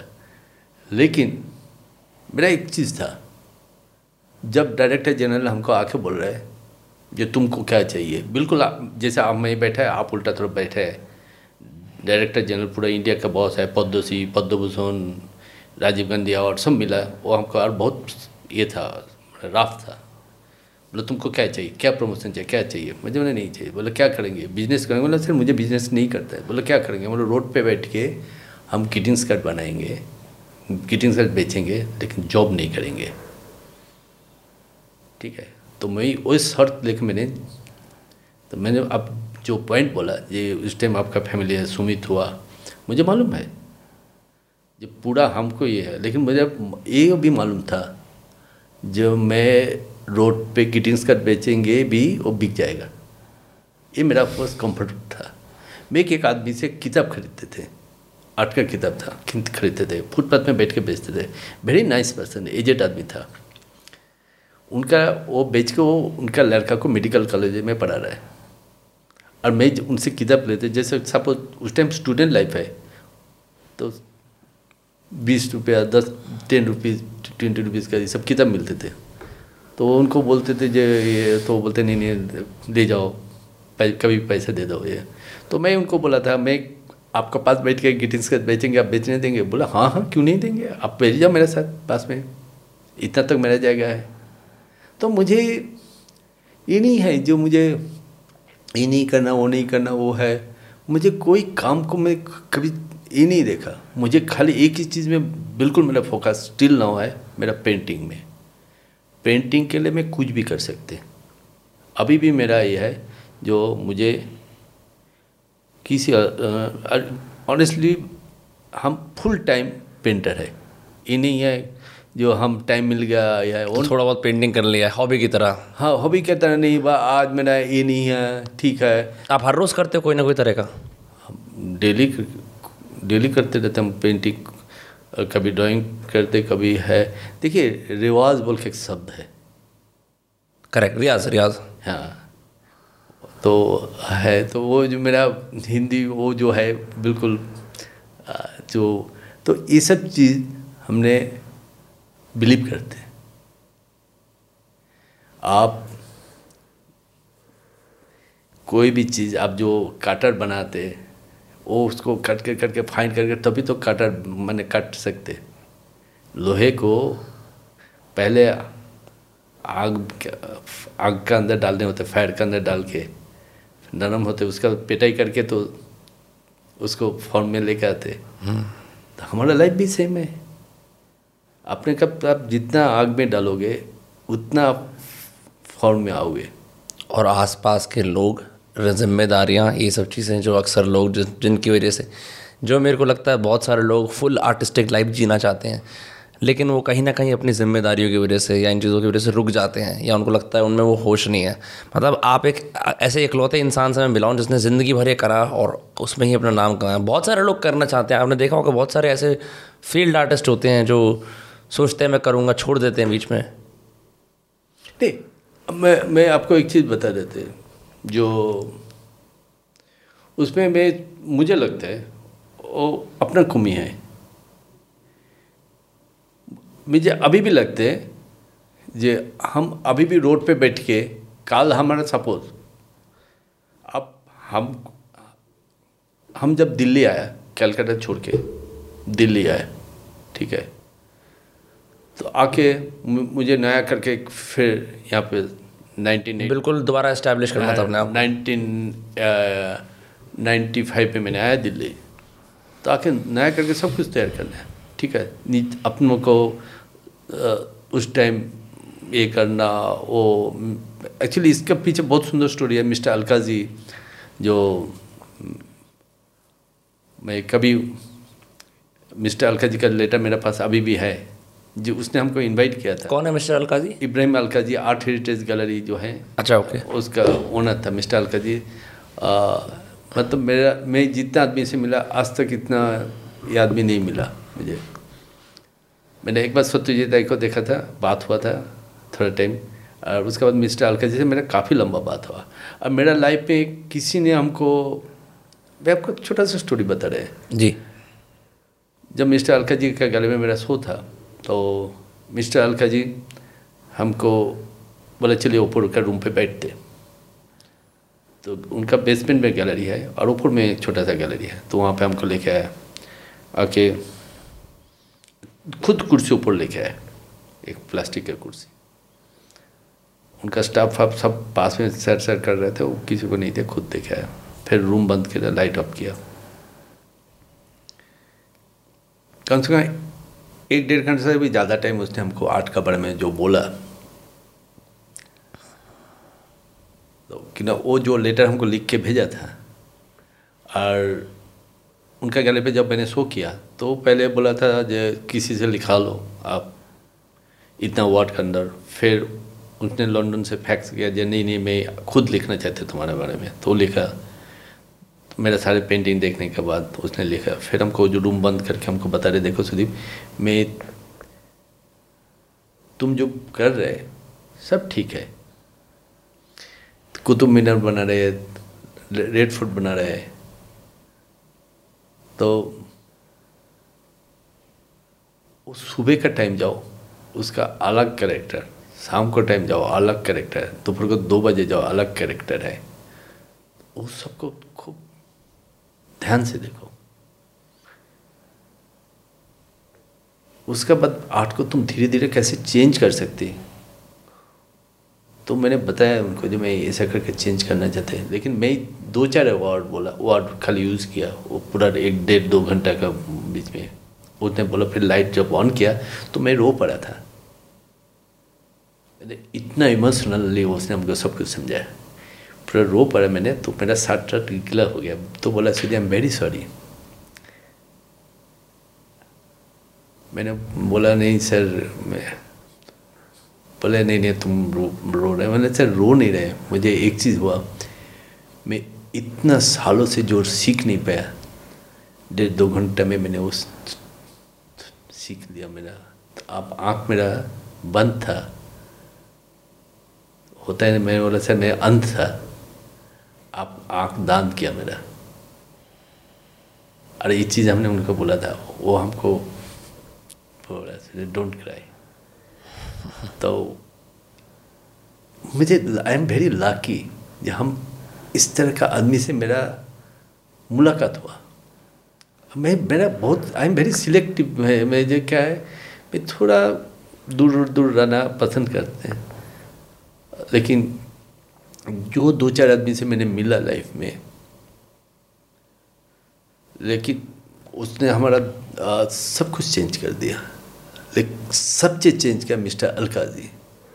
जब मैं मिस्टर अलकाजी के पास तो एनी हाउ उसका बाद मैंने आर्ट टुडे में थोड़ा मुझे मालूम नहीं था एक गैलरी से काम करने के साथ दूसरा गैलरी जाना नहीं चाहिए। अच्छा तो उसमें थोड़ा उसने हल्का सा नाराज हुआ। फिर एक दिन मेरा साथ मुलाकात हुआ, मेरा जब फर्स्ट एब्स्ट्रैक्ट हो रहे थे वो वहाँ आया था, बोले ये पेंटिंग किसका है? तो मुझसे नाराज़ थे, तो मैंने बोला सर मेरा है। तो बोला ये पेंटिंग करने का पहले मेरे पास क्यों नहीं आया?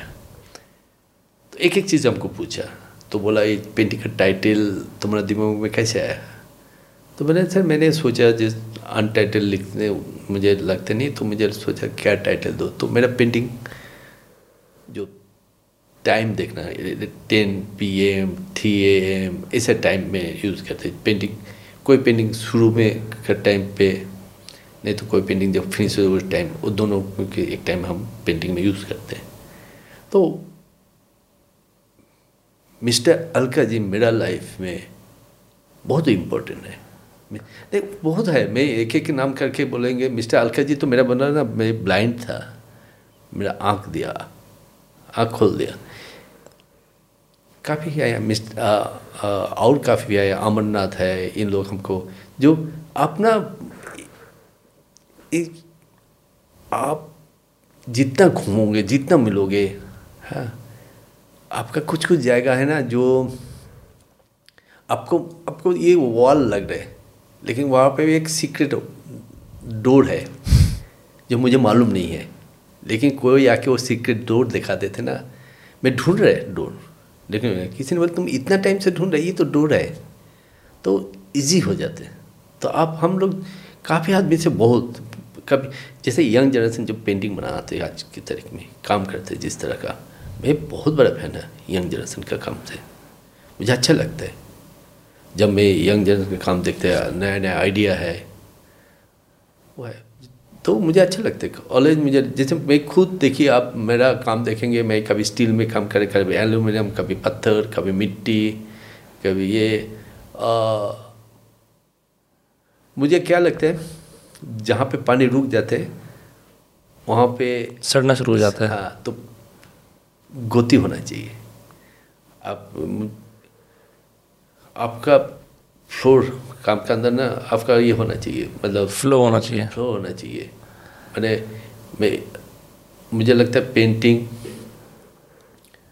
मेरा पेंटिंग आप देखेंगे तो ऑलवेज मेरा ये नहीं है मुझे ये बनाया, मतलब वही यह है मुझे। देखिए हम जब एग्जीबिशन करते किसी को बुलाते हैं एग्जीबिशन के लिए, क्यों बुलाते हैं? मेरा काम देखने के लिए बुला रहे हैं, यही अज्यूम करेंगे कि देखो पेंटिंग हम जब बनाते हैं तो खाली मैं अपने एंजॉय करने के लिए ला रहा हूं, तो मैं दूसरे को जब इनवाइट कर रहे हैं तो काम दिखाने के लिए आ रहे हैं। मैं इस साल आपको बुलाया, फिर भी अगले साल आपको बुलाएंगे, सेम चीज़ देखेंगे, क्या मज़ा है? मज़ा नहीं है। मैं सोचता ये मेरा तो आदमी क्या कैसे हमको जज करेंगे? कंपैरिजन तो होना चाहिए ना पहले काम और दूसरे काम में, कुछ सेम सेम काम थोड़ी चलेगा। मेरा शक्ल बदलेगा, बाल का कलर बदलेगा, मेरा पेंटिंग का नहीं बदल सकते पेंटिंग का थिंग। जब आप दिल्ली आए और आप दिल्ली में आकर आपने कोलकाता की चकाचौंध देखी, वहाँ देखा कि वहाँ बहुत बड़े बड़े आर्टिस्ट हैं, फिर आपका दिल्ली में आकर एक्सपीरियंस कैसे हुआ? एक तो आप हिंदी कम बोलते थे, दूसरा आप फिर दोबारा आए थे नई फैमिली के साथ, यहाँ पे अपना सारा कुछ कर रहे थे, यहाँ पे अलग तरह के लोग मिले होंगे, जैसे मिस्टर अलकाजी भी थे, पर ऐसे भी लोग होंगे जो आपको लगा होगा यार यहाँ तो बड़ा हाई फाई सिस्टम है, दिल्ली तो बड़ी अलग जगह है। तो आपके पहले कुछ साल दिल्ली के अंदर कैसे रहे? नहीं मुझे ऑनेस्टली दिल्ली जब आया मुझे कभी नहीं लगा मुझे दिल्ली मैं एक गलत जगह होता है ना, हाँ हाँ गलती कर लिया ये कर दिया। मेरा प्लान था बॉम्बे जाने का, अच्छा तो बॉम्बे जाने का प्लान था, लेकिन प्लान था जो मैं कोलकाता में नहीं रहना मुझे, तो मुझे बॉम्बे जाने का प्लान था। क्यों ना आपको पता है मैं बॉम्बे लगातार 2 एग्जीबिशन किया, अच्छा रेस्पॉन्स मिला वहाँ का, सब आर्टिस्ट फ्रेंड लोग बोले तुम बॉम्बे आ जाओ, मेरा 2-3 फ्रेंड जो लोग था कॉलेज का। फिर यहाँ का यहाँ पे जब शो किया था 1993 में यहाँ पे, तो जब मैंने सुमित होने का कुछ दिन बाद मैंने यहाँ पे 92 में सुमित हुआ, 93 में जब यहाँ पे शो करने आया, 93 ना 94 नहीं आओ, तो दिल्ली आके अच्छा लगा। तब मिस्टर अलका जी वो शो देखा था, मालूम नहीं था उसने शो देखा है कि हम मिस्टर अलका जी का वहाँ पे एग्जीबिशन करने के लिए ना सब अप्लाई करते थे उनका गैलरी पे, तो देखा वो खुद हमको फैक्स भेजा, वो फैक्स मेरे लिए सर्टिफिकेट अभी भी है। तो उस टाइम हम मैं इतना बड़ा आदमी का मेरे पास फैक्स आया, हमको रिक्वेस्ट कर रहे एग्जीबिशन करने के लिए, मैं पागल हो गया बिल्कुल। तो एनी हाउ तो आया, तो मैं दिल्ली में आके फिर उस टाइम आर्ट टुडे गैलरी था वहाँ पे, फिर हमने चला गया शो किया। तो शुरू में 2-3 महीना हमको मुझे क्यों ना मैं कुछ पैसे लेके आया था, आके मुझे कुछ सीनियर आर्टिस्ट का काम देखा, मुझे अच्छा लगा, मैंने खरीद दिया, उसके बाद मेरे पास पैसा ख़त्म हो गया। तो और वो किसी को बोल नहीं पा रहे ना, मेरा घर पे बोल पा रहा है ना किसी को, आज जहाँ से पेंटिंग मैंने ख़रीदा उसको बोला तुम यहाँ रखो बाद में ले जाएंगे, तो मैंने पेंटिंग खरीद दिया वहाँ पे कि कोई अच्छा आर्टिस्ट मुझे उन लोग काम मैंने। आप आज भी बहुत सारे आर्ट वर्क्स खरीदते हो? नहीं देखिए, मैं आर्ट कलेक्टर मैंने आर्ट बायर नहीं है, आर्ट कलेक्टर। क्या फ़र्क होता है दोनों में? बायर तो बायर होने से पैसे बहुत चाहिए आर्ट कलेक्टर होने से मैं बहुत शुरू से स्टूडेंट लाइफ से मैं थोड़ा सा जब पसंद होते मैं ट्राई करते तो मुझे यह तो पैसा नहीं है, ख़त्म हो गया।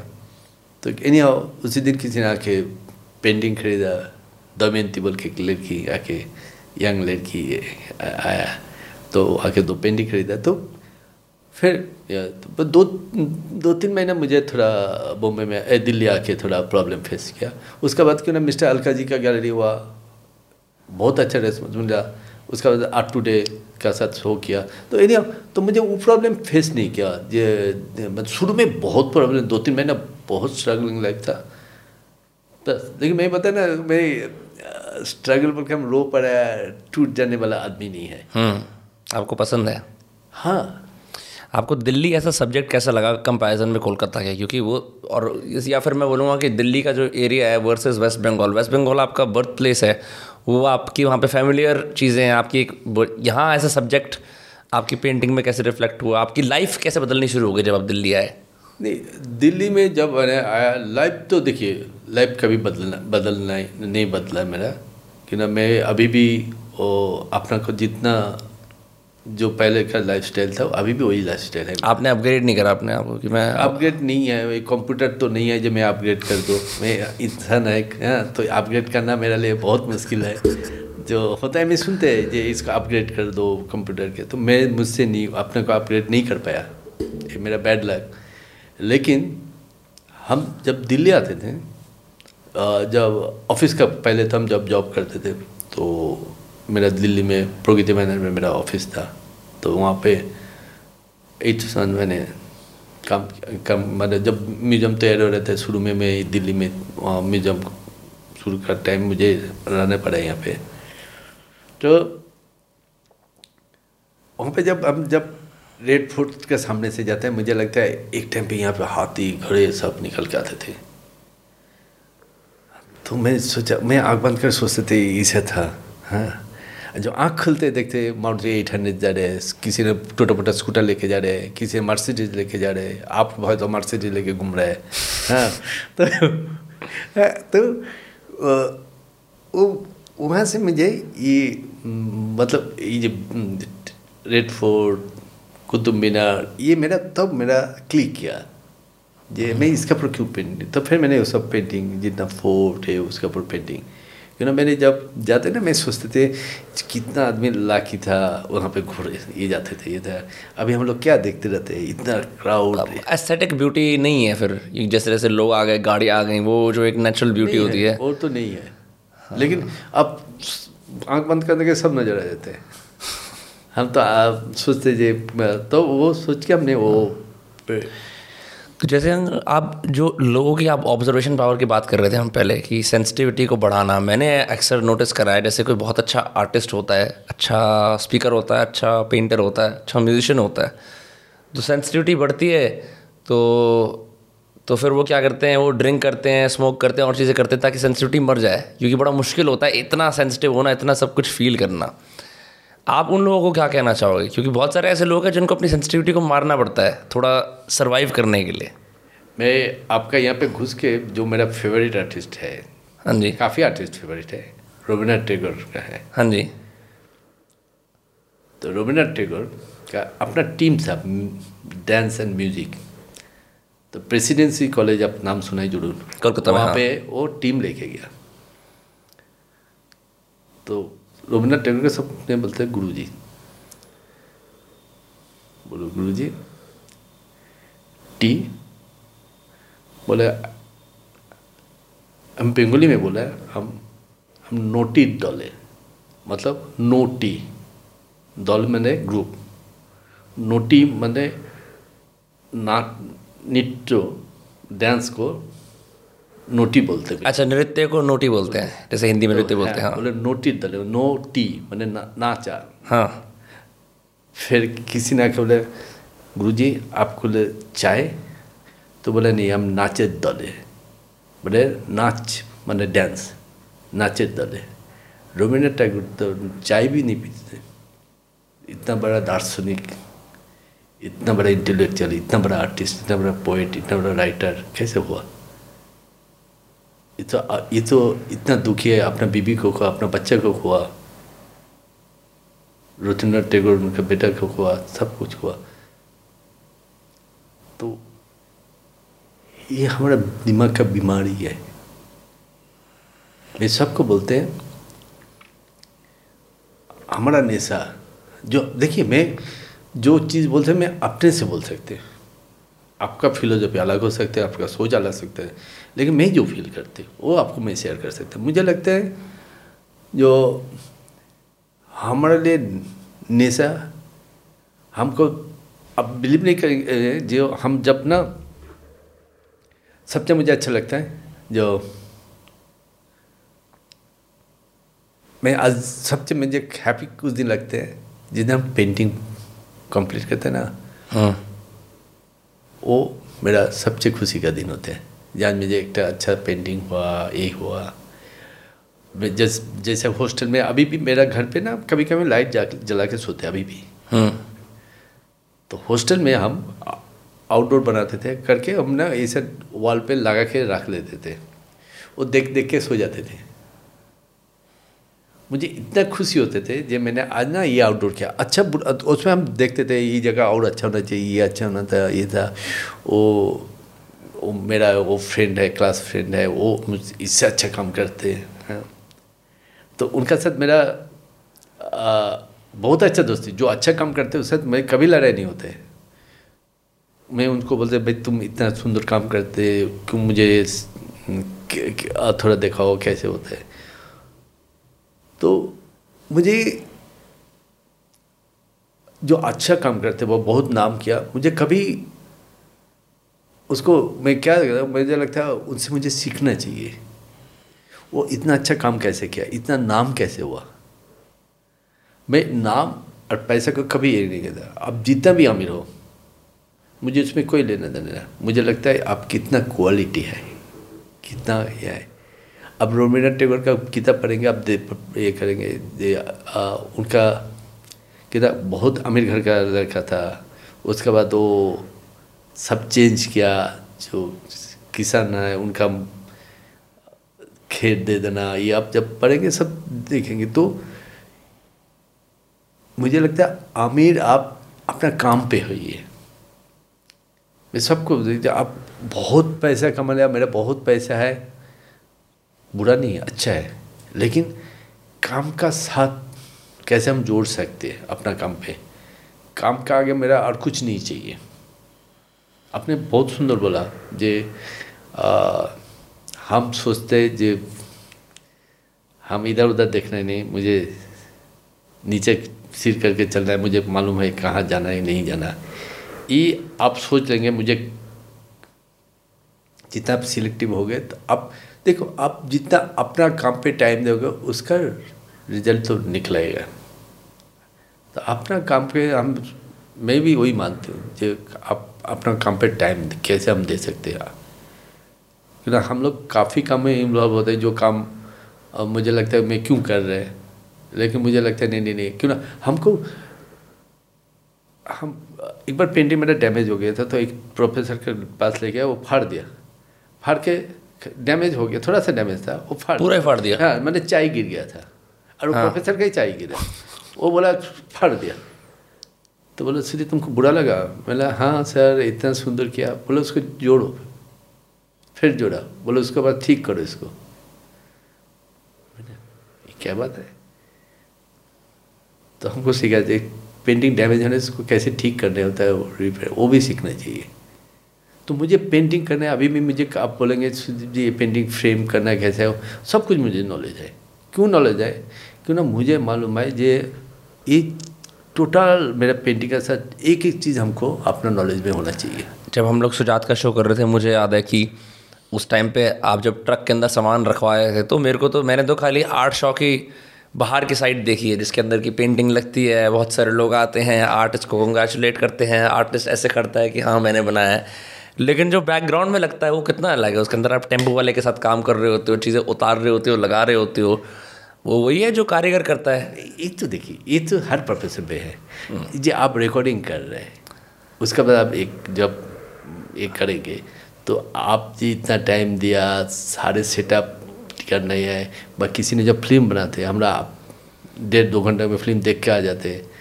वो बेचारे कभी स्विट्ज़रलैंड में शूट किया, कभी लंदन में किया, कभी यहाँ पे, कभी ठंड में, शाहरुख कभी -2 डिग्री का खाली एक कुर्ता पहन के छोड़ देते जाओ। हाँ, तो इसके पीछे तो कोई भी चीज़ साथ जो है ना वो तभी डेवलप होता है जो आपका टेस्ट क्या है। आज ये जो चीज़ है ना, पर्टिकुलरली टेस्ट, जैसे हम किसी एक बंदे को हायर करते हैं कुछ काम करने के लिए, तो उसकी स्किल बड़ी अच्छी हो सकती है, मतलब बड़ा अच्छा वो टाइपिस्ट हो सकता है, ग्राफिक डिज़ाइनर हो सकता है, लेकिन एक इंसान ऐसा होगा उसका स्किल नहीं होगी लेकिन उसका टेस्ट लाजवाब होगा। और आप बोलोगे क्या टेस्ट है, इसका म्यूज़िक टेस्ट क्या है, इसका कपड़ों पहनने का टेस्ट क्या है। ये जो चीज़ है ना टेस्ट, ये आप किसी को सिखा नहीं सकते। लेकिन फिर भी अगर जो लोग सुन रहे हैं, देख रहे हैं, इंसान अपना आर्टिस्टिक टेस्ट कैसे डेवलप करे, ऐसा वो क्या कर सकता है जो एक आम इंसान है कि यार मैं अपना आर्ट के प्रति और अच्छा टेस्ट बनाऊँ, मैं टेस्टफुल चीज़ें करूँ, मेरे को पता रहे कि यार ये फ़लानी पेंटिंग ये वाली है, ये वाला म्यूज़िक ये वाला है, जो लोग औरों को देखते हैं ना कि और लोग सिखा दे टेस्ट। देखिए एक छोटा सा मैं सत्यजीत राय का इंटरव्यू का बात करें, सैम बेनेगल सत्यजीत राय का इंटरव्यू ले रहे हैं, सत्यजीत राय का ना। हाँ, तो सत्यजीत राय को पूछा है कि आप फिल्म लाइन पे क्यों आए, फॉर जो बॉलीवुड के लिए, यू लव बॉलीवुड, बोलो नो, हॉलीवुड, बोलो नो, देन टॉलीवुड, बोलो नेवर, तो देन तो बोलो टेस्ट। सोचित रहे ये चीज़ बोल रहे हैं ये आपका टेस्ट का ऊपर आप डिपेंड करते हैं या आप क्या है क्या करना चाहिए। आपका टेस्ट जितना मैच्योर्ड होगा आपका मैच्योरिटी इतना डेवलप होगा, आपका लैंग्वेज, आपका एटीट्यूड, एवरीथिंग आपका टेस्ट के ऊपर डिपेंड करते हैं। आपका टेस्ट जितना मैच्योर होगा उतना आपका मैच्योरिटी डेवलप होगा। सेम चीज़ ऋतिक घटक के, वो किताब मेरे पास अभी भी है। ऋतिक घटक को जब आप जानते नाम से, हाँ ऋतिक घटक नाम, ऋतिक घटक का पुराने फिल्म मेकर है, नॉन बॉलीवुड, थोड़ा मतलब आर्ट मूवी बनाते थे, आर्ट मूवी। हाँ, ऋतिक घटक का किसी ने पूछा जी आप फिल्म क्यों बनाते, तो वो थोड़ा रफ एंड टफ टाइप का आदमी था, उनका बेटी सुमित को बहुत प्यार करते थे। जब कोलकाता में थे एवरी डे सुमित से मिलने आते थे, जब सुमित छोटा था उसको लेके कभी टिफिन बॉक्स, कभी ये लेके आ जाते थे। तो ऋतिक घटक की किताब में एक जगह लिखा हुआ, तो पूछा था आप फिल्म में क्यों आया, तो बोला फिल्म ले इसीलिए आया, इजीली पब्लिक मैंने आम आदमी के साथ हम अपनों को जोड़ पाते, उससे कोई अच्छा मीडियम होता तो मैंने लात मार के चला जाता, मतलब थ्रो करके उसको। तो एक जगह उसने यही बोला, सोची दे रही बोला। देखिए तो मैं ऑलवेज एक चीज़ मुझे लगता है, आदमी का टेस्ट आदमी को काफ़ी आगे तक ले जाते हैं। जितना टेस्ट आपका मैच्योरिटी होगा, आप जितना अपना टेस्ट डेवलप करेंगे उतना आप आगे जाएंगे। तो इसका मतलब है कि बेटर सिनेमा देखना, बेटर म्यूज़िक सुनना, बेटर ये मुझे लगता है अच्छा किताब पढ़ना। मैं बहुत किताब पढ़ता, लेकिन वो किताब नहीं, मेरा किताब पढ़ने का थोड़ा अलग था। मेरा था सपोज जो लेलिन व मदर टेरेसा व स्वामी विवेकानंद ये सब पढ़ते, तो मुझे लगते थे। अब मैं आपको बहुत एक स्टोरी जो मेरा लाइफ को चेंज किया। मैं बहुत लेजी था जब कॉलेज में हॉस्टल में था, तो उसके पहले तो मैंने एक किताब पढ़ा था नेताजी सुभाष चंद्र बोस का, तो उसे सुबह 3:30 बजे नहा के, उसका तबीयत ठीक नहीं है, वो काबुल से देश छोड़ के भाग रहे हैं, ठीक है, देश के लिए। मैं सोचा देश के लिए इतना ही करते हैं, और मैं बहुत लेजी था, 12 बजे 1 बजे नहाते थे। उसी दिन से मेरा लाइफ चेंज हो गया। वो किताब पढ़ा, आप बिलीव नहीं कर सकते, मेरा इतना लेजी था, लेकिन वो मैंने किताब में इतना पावर होते ना। तो ये सब आदमी का स्टोरी जब पढ़ते ना, तो मुझे लगा मुझे इन लोग ऐसा किया, हम लोग कुछ तो कर सकते, मतलब हम तो नहा भी नहीं रहे टाइम से, ये लोग देश छोड़ के भाग रहे हैं 3:30 बजे। हाँ, विवेकानंद क्या बोला है, तुम आया एक निशान छोड़ के तो जाओ, तुम जब धरती में आया तो तुम्हारा एक निशान तो छोड़ के जाओ जो तुम आया था। तो कैसे, किस चीज़ से कर सकते हम, काम करके? और तो कुछ हमारे पास ही नहीं, अच्छा काम करके हम अपने को प्रूव करके जा सकते हैं, मैं कुछ तो ट्राई किया कम से कम। तो ऐसे आप सोचेंगे तो आप हर, मैं सबको बोलते हैं ये लाइफ कोई बना नहीं सकते, खुद बनाना होता है। मिट्टी का जो होता है ना फॉर्म, आप जो फॉर्म देंगे वो फॉर्म डेवलप होगा। दानव भी बना सकते, रावण भी बना सकते, दुर्गा भी बना सकते, गणेश जी भी बना सकते। जो फॉर्म देना है वो आपका हाथों में है। बहुत सारे ऐसे यंग आर्टिस्ट हैं जो जिस टाइम पे शो को सुन रहे हैं, मतलब अभी तो नहीं सुन रहे हैं, जब जाएगा तब सुन रहे हैं, जो मतलब ऑनलाइन भी आर्ट बनाते हैं, 100 चीज़ें करते हैं। आपने इतनी कंसिस्टेंट प्रैक्टिस रखी है, आप उन लोगों को क्या कहना चाहोगे? क्योंकि देखो, मतलब मैंने ऐसे कोई ज़्यादा पेंटिंग बनाई नहीं ज़िंदगी में, लेकिन एक सेल्फ डाउट होता है कि अपनी स्किल्स पे यकीन नहीं होता है। बहुत अच्छे अच्छे आर्टिस्ट होते हैं, वो सामान कुछ दुनिया में डालते हैं, लोगों को पसंद नहीं आता, वो करना ही छोड़ देते हैं। तो आप उन लोग यंग लोगों को आप क्या कहना चाहोगे, यंग आर्टिस्ट को? देखिए, मैं यंग बा सीनियर आर्टिस्ट व जूनियर आर्टिस्ट आर्ट के बारे में बात करेंगे। इस ये आप उसका साथ जितना जुड़ा रहेंगे, जितना टाइम देंगे, उसका रिजल्ट मिलेगा ही मिलेगा। और आपको कॉन्फिडेंस खुद डेवलप करने पड़ेगा काम के अंदर। फिर हम सोचेंगे, मेरे पास आते सब यंग लेकर, सर मैंने ये किया, ट्राई कर रहा, मैंने पूछते तुम पूरा महीने में क्या किया? बोले 2-3 महीने में एक पेंटिंग किया, ये आके दिखाते हैं। तो मैं बोल नहीं पाते उन लोग को, खाली इतना बोलते हैं, मैं खाली बोलते हैं और काम करो, टाइम दो। टाइम दोगे, देखिए हमारा फ्लैट में हम भी रहता है, मेरा पास वाला आदमी रहता है, उसका देखा बहुत मार्शल फर्सल है और मेरा कोई मर्सल नहीं है। मैं बोलते उस आदमी का इतना मर्सल है, मेरा नहीं है। तो मैंने पूछा आपका इतना ये है, ये बोला हम डेली 2 टाइम जिम जाते हैं। तो टाइम दे रहे हैं ना बॉडी तैयार करने के लिए, टाइम तो देना ही पड़ेगा आपको। तैयारी करने के लिए आपका पास एक ही रास्ता, टाइम, आउट टाइम दो, सब कुछ आसपास की चीज़ें घटा दो। 24 आवर्स एक आदमी को मिलते हैं, 24 आवर्स, उसमें हमके पास अपने काम करने के लिए टाइम नहीं होगा, तो मुझे इससे दुख और कुछ नहीं होता है। मैं खुद अपने से आप सोचते हैं, मैं खुद जिस दिन हम कुछ नहीं करते ना, सबसे अपने को गिल्टी लगता है, मैं आज कुछ नहीं किया, ये नहीं किया, बहुत अनईजी फील करते हैं, मेंटली डिस्टर्ब लगते हैं। तो वो जगह हम जाना नहीं चाहते हैं,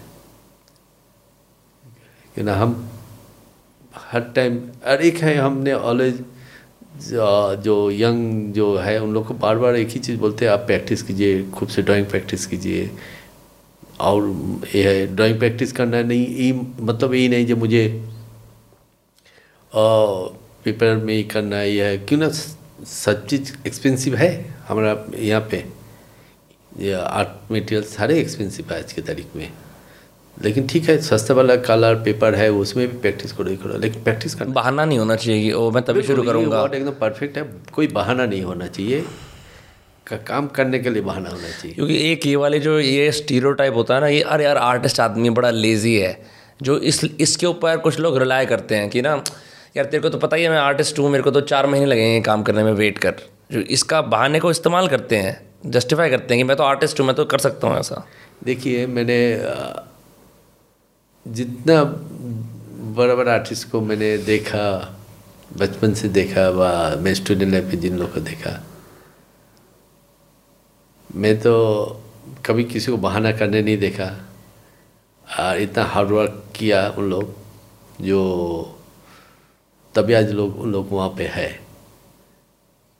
तो बहाना करेंगे तो उसका रिजल्ट बहाना का जो होता है रिजल्ट ना, आप एक स्टूडेंट फर्स्ट हो रहा है, एक स्टूडेंट लास्ट हो रहा है, एक ही क्लास से एक ही टीचर का अंडर पढ़ रहा है, एक ही क्लासरूम में पढ़ रहा है, एक ही कुर्सी में बैठ रहे हैं, लेकिन क्यों ना वो एक स्टूडेंट बहुत सिंसियरली दे रहा है एग्ज़ाम। मैं पढ़ाई का बात नहीं है, कोई भी जगह पे आप जाओ, क्यों ना सचिन तेंदुलकर, मैंने आप देखिए ऑलवेज ऑन टाइम पे आते, सबसे पहले सुना बास में वो जाके बैठते हैं। इससे आसान नहीं है बड़ा होना, फेमस होना, इसका पीछे कितना संघर्ष है वो तो देखना चाहिए। कोई चीज़ आसानी से नहीं मिलते। आप कोई भी दर्शन भी आप सोचेंगे, उसमें भी आप पढ़ेंगे, वो सब चीज़ में आसानी से नहीं मिलते। जो भगवान देखा है उनको भी जाके पूछिए, वो सचमुच भगवान हो सकते देखा है, लेकिन उसको देखे देखे 40-50 साल वो तपस्या करके जा रहा है खाली देखने के लिए। हम लोग भगवान में बिलीव ना करें, जो बिलीव करते हैं तो वो देखें। तो ये तपस्या हर चीज़ में है, म्यूजिक में हो, आर्ट में हो। हम जब क्लासिकल म्यूजिक का 2-4 आदमी को पास जाते थे, हम देखते हैं उनका घर के सामने से मैं जाते थे, जितना टाइम जाते थे सुबह शाम रात कुछ ना कुछ कर रहे हैं।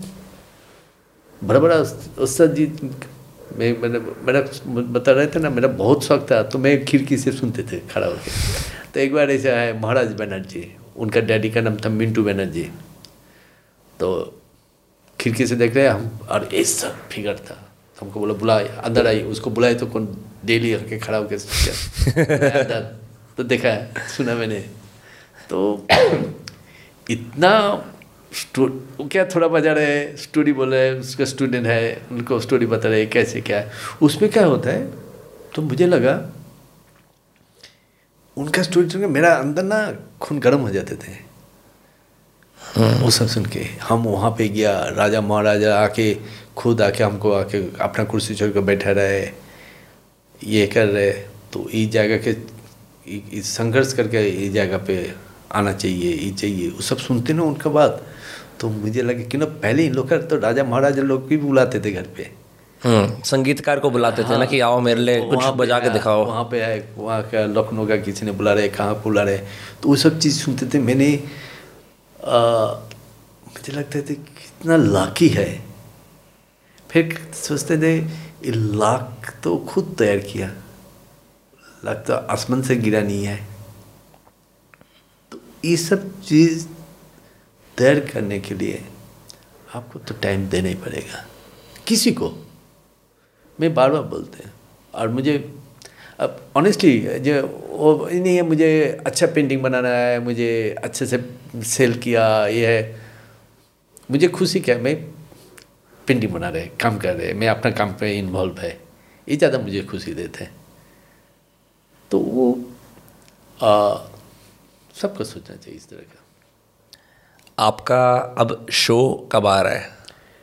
मेरा शो 28 को, 28 जनवरी दिल्ली में, कहाँ पे?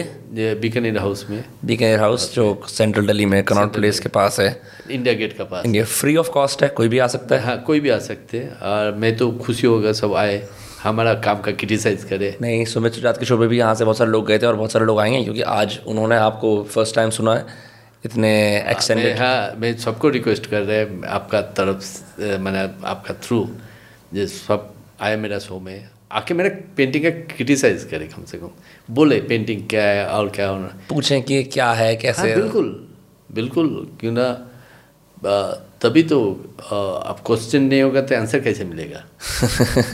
क्वेश्चन तो आना चाहिए। ऑनेस्टली मतलब देखो मेरा आपसे इंटरेक्शन कम हुआ है, सिर्फ कुछ कुछ इवेंट्स पे हुआ है। मैं तो आपके दोनों पुत्रों का ही दोस्त हूँ ज़्यादा, पर जब भी आपसे मैंने बात करी आपने मेरे को 2-3 ऐसी एडवाइसेस दी हैं जो जिन्होंने मेरे को रिफ़्लेक्ट करने में मजबूर करा है। और मतलब I deeply admire everything that you have done. नहीं, मैं तो मैं आपका एडमायर है। अरे आप बहुत टैलेंटेड है। नहीं मेरा दोनों, मैं देखिए जो नज़र आता है सब कुछ, हम तो अंधा नहीं है। मैंने बोला मिस्टर अलका जी मैंने आँख खोल दिया। तो नहीं मतलब उस सेंस में आपने अपने बच्चों को भी जिस तरह के संस्कार दिए हैं। आई सुमित और Sujat are the kindest young man I have met. और मैं सिर्फ मेरा गंदे लोगों से वास्ता रखता है कि जो बदमाश होते हैं, क्योंकि मैं भी बदमाश टाइप का हूँ। तो उनसे मेरे को मिलकर लगता है कि मेरे को बदमाशी कम करनी चाहिए, मेरे को अच्छा आदमी बनना चाहिए, क्योंकि वो अच्छे लोग हैं। देखिए मेरा सर्वे में मैं स्टडी में करके देखा, जिन लोग बदमाश होता है वो उतने इंटेलिजेंट है। क्यों ना हम भी बहुत बदमाश था और मेरा आर्ट में कोई लेना देना नहीं था। मेरा फुटबॉल मेरा सबसे फेवरेट था और मेरा कोई नहीं था आर्ट में। आप फुटबॉल करते थे फुल टाइम? पहले तो क्लब में खेलते थे ये सब फुटबॉल। अच्छा हाँ, मेरे को पता है कोलकाता में बहुत एक्टिव है, वेस्ट बंगाल में ही पूरा बहुत ज़्यादा फुटबॉल को क्रेज़ है। उस बंगाल में सब घर का सब कोई ना कोई फुटबॉल। अभी इतना नहीं है मेरे ख्याल से। हाँ आपने फीफा देखा था, वर्ल्ड कप देखा था आपने? हाँ देखा। हाँ, कैसा लगा? मुझे अच्छा लगा, खाली मुझे दुख हुआ जो ठीक है अर्जेंटीना में फ़ैन हूँ, जब से मैराडोना आया तब से मेरे फैन। हाँ। क्यों ना पहले बहुत पहले मेरे फैन एक्चुअली मैराडोना के लिए नहीं, अर्जेंटीना लुके कैंपेस बोल के बहुत पहले होगा प्लेयर। हाँ बहुत पहले 1982 इस टाइम पे वर्ल्ड कप हुआ था। लुके और कैंपेस दो नाम था, फॉरवर्ड में था। तो बहुत लंबा सा हाइट था, बड़ा बड़ा बाल था। तो मैं उन लोगों को देख के मैंने फर्स्ट पहले ब्राज़ील का था, फिर अर्जेंटीना का फ़ैन हुआ। तो उसके बाद मैराडोना आया, तब मेसी। लेकिन फ्रांस जिस तरह का फुटबॉल खेला, बहुत बढ़िया खेला। मुझे तो मैंने अर्जेंटीना का फ़ैन था, लेकिन अर्जेंटीना हारने से मेरा बहुत कष्ट होता है। हाँ। लेकिन फ्रांस हारने से मुझे कष्ट हुआ। इतना अच्छा खेलने के बाद किसी ने हार गया। एम्बापे तो 21-22 साल का है, उसने जान लगा दी अपनी, बिल्कुल जान लगा दी। मैंने लाइव देखा था, मैं कतार गया था। हाँ आपने मालूम है। हाँ फ्रांस वर्सेस इंग्लैंड देखा था मैंने, वो जीत गए थे। लेकिन मैं एंड तक भी जब एक्चुअल फाइनल चल रहा था, मैं प्रे कर रहा था काश फ्रांस जीत जाए। लेकिन अर्जेंटीना के पास क्या था कि उनके पास इतनी सारी मन्नतें थी, क्योंकि सब चाह रहे थे कि मेसी का लास्ट वर्ल्ड कप है। हाँ। तो वो चीज़ स्ट्रांग थी, वो स्ट्रांग चीज़ थी। देखिए नहीं तो वैसे करके 2 गोल इतना कितना इम्पॉसिबल था। आई थिंक 70th मिनट पे मारे थे। वहाँ पे कोई एक ही प्लेयर है जो एक काम करके दिखा दिया। हाँ एम्बापे। उनकी इनफैक्ट अगर आप देखो, और उसका मैं इतना ही नहीं था। उसके बाद हम उनको ना काफ़ी बाद में उनका पूरा स्टडी कर रहे थे। Very interesting character. कैसे? मतलब नोटी टाइप का कैरेक्टर है। हाँ बहुत बदमाश है वो। हाँ हंसी मजाक करता रहता है। हंसी मजाक करता रहते हैं वो। क्या कहते हैं, उसने 70th मिनट के आसपास गोल मारा था। अगर आप देखोगे पूरे फ्रांस की टीम ना, उसके अंदर एक्चुअल जो फ्रांस के लोग हैं जो गोरे होते हैं वो 1 और 2 हैं, बाकी सारे इमिग्रेंट हैं। सारे के सारे वो इमिग्रेंट हैं। हमने ये अब जब मैच चल रहे थे उसका बांग्लादेश राइटर लेडी का नाम तस्लीमा नसरीन, उसने हाँ, ट्वीट किया था। हाँ उसने जब मैच चल रहे थे तो बोले गोरे लोग को काले लोग कितना खुश करेंगे, वो उसका लड़ाई चल रहा है, ऐसे कुछ ट्वीट किया था। ठीक है देखिए फ्रांस का प्रेसिडेंट जब 2 गोल हुआ कितना ये मैंने हाँ खुशी हो गया था। यानी अब मुझे ये हुआ मैं मैच देखने के बाद मुझे ये लगा। पहले तो हम टोटली अर्जेंटीना का फ़ैन था। हाँ। जब मैच शुरू हुआ, जब गोल किया जिस तरह का उस पूरा टीम जिस तरह के खेल रहे थे, तो मुझे मैं फैन अर्जेंटीना से ज़्यादा फैन इनका हो गया था। जब हार गया तो मुझे कष्ट हुआ। और आप तो लाइफ लॉन्ग सपोर्टर भी थे अर्जेंटीना के उसके बाद? हाँ एजेंडा मैंने ये है, लेकिन लेकिन नहीं, मेरा थोड़ा एक चीज़ प्रॉब्लम तो है जो मुझे लगता है हम ब्लाइंड सपोर्टर किसी को नहीं है। मैं सोचा रिजल्ट क्या है, किसने क्या किया, कैसे रिजल्ट है, और उसमें हम एक है कि ना वो तब हुआ। मैं अर्जेंटीना का फैन है, ठीक है, लेकिन जिसने अर्जेंटीना से बेटर खेला तो उसको मुझे लगता है उसको रिजल्ट तो अच्छा मिलना चाहिए। मैं फ़ैन हो सकते हैं लेकिन रिजल्ट उनका जो अच्छा फुटबॉल खेला उसको रिजल्ट वो मिलना चाहिए। वो मुझे कष्ट हुआ, मुझे अपसेट लगा। बहुत सारे लोगों को बहुत दुख हुआ था जब वो हारा है, क्योंकि बहुत सारे लोग खुश भी हुए थे क्योंकि मेसी का लास्ट वर्ल्ड कप है। ठीक है, वो सब देखिए। मेरा कॉलेज में ना एक आर्ट कॉलेज में मेरा एक सीनियर ये था, वो एक पाव डैमेज था, ठीक है, तो बहुत कष्ट करके कॉलेज में आते थे, तो उसको अवार्ड मिला था कॉलेज में। हमारा कॉलेज में भी अवार्ड मिलते हैं आर्ट कॉलेज में, तो उसको अवार्ड मिला।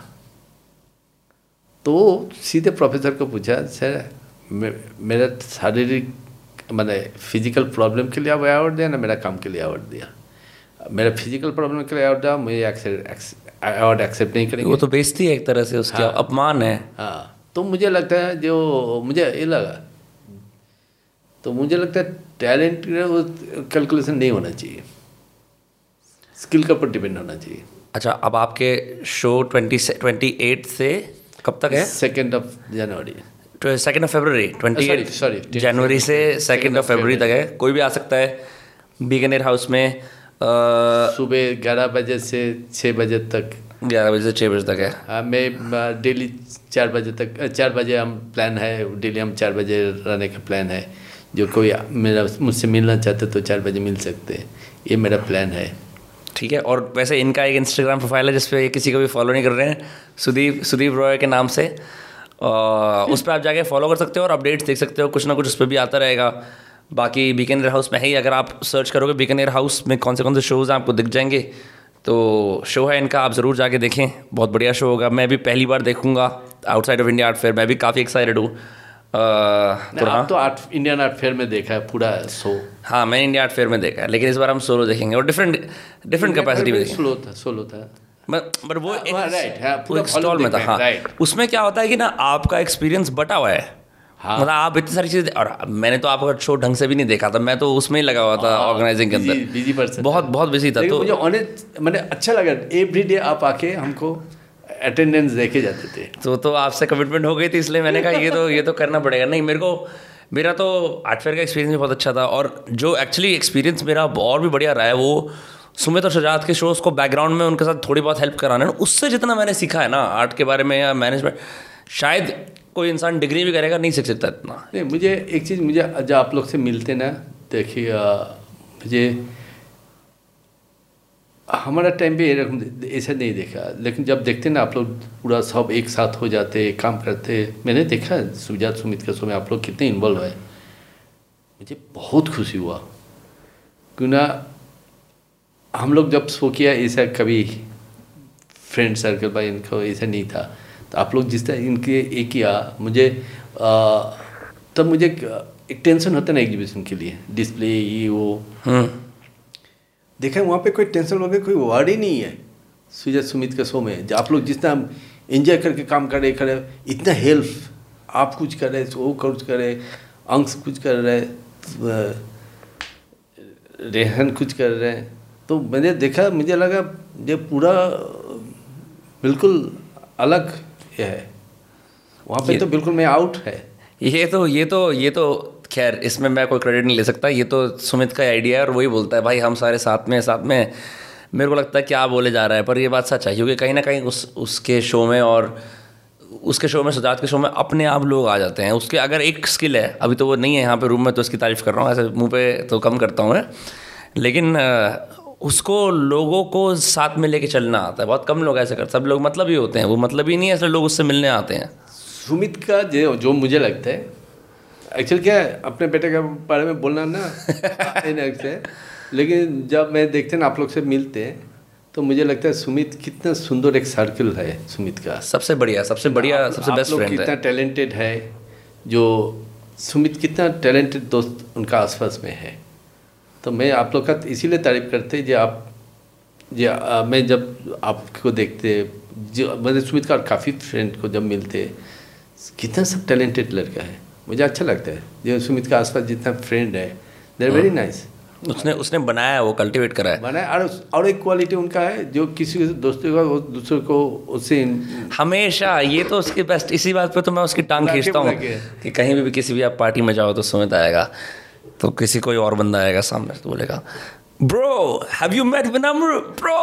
तो वो अच्छा क्या होता है कि अब आप या मैं कहीं जाएंगे तो शायद हम इतनी अच्छी तरह से इंट्रोड्यूस नहीं कर पाएंगे, शायद मैं बहुत कुछ कहना पा रहा हूँ आपकी तारीफ़ में दूसरे बंदे को, लेकिन मैं वो ढंग से बोल नहीं पाऊँगा या मैं शर्मा जाऊँगा या मैं बोलूँगा ये सुदीप जी हैं, ये बहुत बड़े आर्टिस्ट हैं, इनसे मिली है, ठीक है, ऐसे नॉर्मल सी आवाज़ के अंदर दूसरा बंदा भी बोलेगा मैं ये हूँ। वो जिस तरह से इंट्रोड्यूस करता है कि वो अगर वहाँ से चला भी जाए ना तो दो लोग कम से कम 10 मिनट अपने आप अकेले बात कर सकते हैं, उसमें उसको ऐसे इंट्रोड्यूस करना आता है, तो उसकी स्किल है। हाँ, वो उनका क्वालिटी है। हाँ ठीक है uncle, thank you so much, आपने मेरी थैंक्स, थैंक यू, इतनी देर लगाई। अच्छा हम लोग सुंदर टाइम हमने बात किया, अच्छा बहुत मज़ा आया आपके साथ हैंग आउट करके आज, इतनी लंबी बातचीत करके और ये सारी कहानियाँ जान के जो शायद पहले नहीं सुनी थी। पहले भी कहानियाँ सुनी आर्ट मार्केट के बारे में, पेंटिंग्स के बारे में, लेकिन आपकी पर्सनल कहानी कम सुनी थी, तो वो आज जानने का मौका मिला। बाकी लोग फॉलो कर सकते हैं, शो ज़रूर देखना 28 जनवरी को बीकानेर हाउस में। एंड तब तक के लिए आप सभी लोगों से विदा लेते हैं। Don't forget to subscribe. मिलते हैं, बाय बाय, टेक केयर।